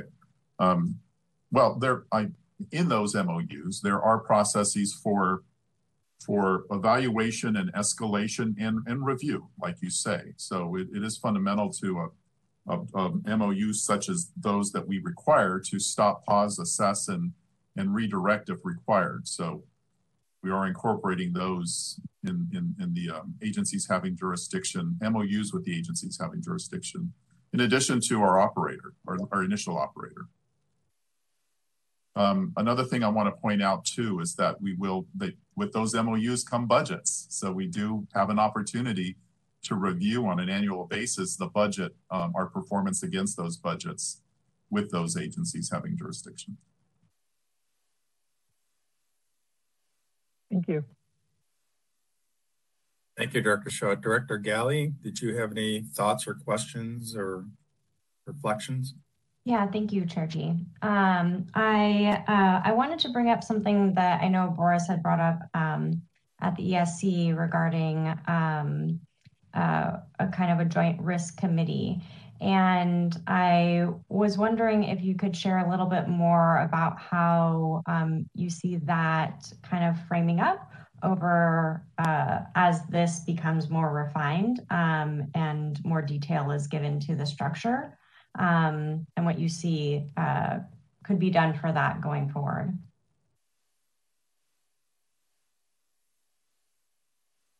Want to start, uh, Alfonso? Um, well, I, will explain what we've got as a baseline, and Jesse, maybe if you can kind of add to where the the study might head in that direction. I mean, clearly, a, a project of our size and, and as required by the FTA has a risk management plan. And the risk management plan identifies how we identify, trend, and manage risk um, throughout the various phases of project development. I think what you're describing is something a little different that's outside of that fundamental that I described. And Jesse, if you want to address that that component. Sure. Uh, thanks, uh, Alfonso, and thanks for the question, Director Galli. With respect to risk management and review committees, if, if I recall the discussion at ESC last month, uh, a, a fair part of it was ensuring that there are ways to balance the sort of natural optimism of the project team with with uh, with some independent advice and review, particularly with respect to risks and the approach that the team and the, and the delivery infrastructure is taking to address them. And so I think there are any number of ways to accommodate that. And there are already through the existing risk management process that Alfonso noted, uh, a process that does draw in uh, some independent expertise through the quarterly process and, and the ongoing risk management process. And I think the broad framework that's before you today, uh, while we have, have, directly acknowledged some of the key considerations for decision making around issues like change and configuration, risk is also really important. And we will be wanting to uh, illustrate in the blueprint and then in the more detailed uh, organizational structure and management plans how we bring in both the uh, embed sort of risk management from a culture perspective on all pieces of the team, as well as have a structured formal process that involves independent review uh, through, a, through that risk process as well. Great. Thanks, Jesse. And I just want to say I've seen a lot of the work that went into this throughout, and um, just thank you for all the hard work on it and um, uh, for really an iterative process. Thank you, Director Galli. Um, before we get to public comment, I'll just add my couple thoughts. And again, Jesse, Alfonso, and everybody involved, thank you for all the hard work. This is this is a there's a lot of work, a lot of conversations, a lot of thought and strategy has gone into this. It's a great piece of work. Um, if the board approves to move forward, there's a lot more work to come um, because of all those other boxes you showed in the, the later slide. And as you dive into those boxes, some of the thoughts that cross my mind are, are some of the themes that some of the directors have shared. So with regard to stage gating and, and, the concept there, one of the challenges of these major projects is that it's not easy to say no. Um, with the multiple partners, multiple fund streams, it is really, really hard to say, no, let's not proceed into the next stage of the project. You know, we'll lose our funding, we'll be off schedule, we'll be off funding cycle, things don't line up. So as you dive into that next level of work, I, I asked the team to think about how do we say no? Because it's not easy to. You know, here's a $5 billion project. It's at this phase or at this gate. We got to move forward. But doing the right thing may be sometimes saying, no, we need to do more work before we move. And it's not easy. So maybe some thought about how we create a culture that is able to say no uh, for the right reasons. Um, when we talk about the IMT, you know, what comes to mind when I heard your presentation is probably the big room where everybody's there and you don't have to schedule a virtual team meeting. You just walk over to the next desk or, or whatever computer and say, what about this? How do we deal with that? And so again, this is all the granular level of some of those boxes you're talking about. The, the other concern I have is that as you map this out from a, you map this out from a time standpoint also. Um, you know, this is a major project with a lot of dollars that are going to be spent pretty quickly. And as a board, we have oversight responsibility, but also if we can map a process, whether it's an ad hoc committee of the board or some other subcommittee or some other thing, that if there is a change that needs to occur, that enough transparency into that change for the public can be seen and that we don't have to wait to another board meeting to formalize it, that there's a mechanism to make timely oversight decisions so that the project is moving quickly. It should not take three to six months to approve a change order. Um, you know, there should be some mechanism. And so how you map that out um, will not only attract quality contractors, lower bid costs, and again, give transparency and oversight, proper oversight by the board. But again, that's at the lower detail in those other boxes that you have shown on those slides. So those are my thoughts and reactions, but great work. Very, very good work. Um, public comment, Neil, I think we have somebody or somebody's. Yep, we have at least one member of the public wanting to comment. Moderator, you let them in. Thank you, uh, directors. Uh, I'm essentially going to be echoing um, uh, Chair Gee's uh, comment um, about the transparent venue, uh, specifically the the future role of uh, DSC, who needs to transition from a policy review body to a project um, monitoring and audit, including risk management uh, uh, committee, uh, which is going to be getting into much deeper into the project that this board um, ever would. And I'm going to um, quote you a perfectly good example. It's something that the High Speed Rail Authority put into place, I think, starting eight years ago, when the project was basically getting completely out of control. And uh, board member uh, Michael Rossi um, introduced a whole bunch of uh, metrics and reports that made it easy to monitor on a monthly basis where the, the project uh, was, was going. Um, this, so this um, meeting is known as the Finance and Audit Committee meeting. So you can look it up on the authority's website. And if I have time, I'll show you uh, um, what's in there uh, last month. Um, it is held immediately before the board meeting. So if the board meeting, let's say, is at 10 o'clock, uh, the finance and audit will be at 8.30 in the morning. And then at the tail end of the, uh, of the, uh, the board meeting, they report on any uh, significant items or issues um, that, that were discussed um, uh, during the audit committee meeting. Uh, so that's my recommendation to you looking forward. I've already recommended that Brian uh, who is the authority CFO, uh, present to the uh, T, uh, TJPA, at least at the um, ESC level. And failing that, I highly recommend uh, that you reach out to Michael Rossi if he's available. I don't know whether he's retired, but he's no longer on the authorities board. Thank you. That concludes members of the public that wanted to address you under that item. Thank you. Thank you, Nila. Directors, this is an item for action. Before we do that, Jesse and Alfonso, any reflections on the board's comments? Um, no, I, I do appreciate the input, feedback, and, and of course, support for the direction that this um, series of recommendations are heading. Likewise, thanks. Thank you. Directors? Motion to approve, Shaw. Thank you, Director Shaw. Is there a second? Second, Jean-Baptiste. Thank you, Director Jean-Baptiste. Roll call vote, please. All right, with that, Director Galli? Aye. Galli, aye. Director Jean-Baptiste? Aye. Baptiste, aye. Director Shaw? Aye. Shaw, aye. I'll go ahead and note that Director Tumlin had to leave and he will be absent for this roll call vote. To Vice Chair Mandelman? Aye. Mandelman, aye. And Chair Gee? Yes. Chair Gee as well. That's five ayes and item 11 is approved. Thank you, everybody, for all the hard work today. There's a lot of stuff, a couple years of hard work, a lot of committees, a lot of outreach, a lot of detail.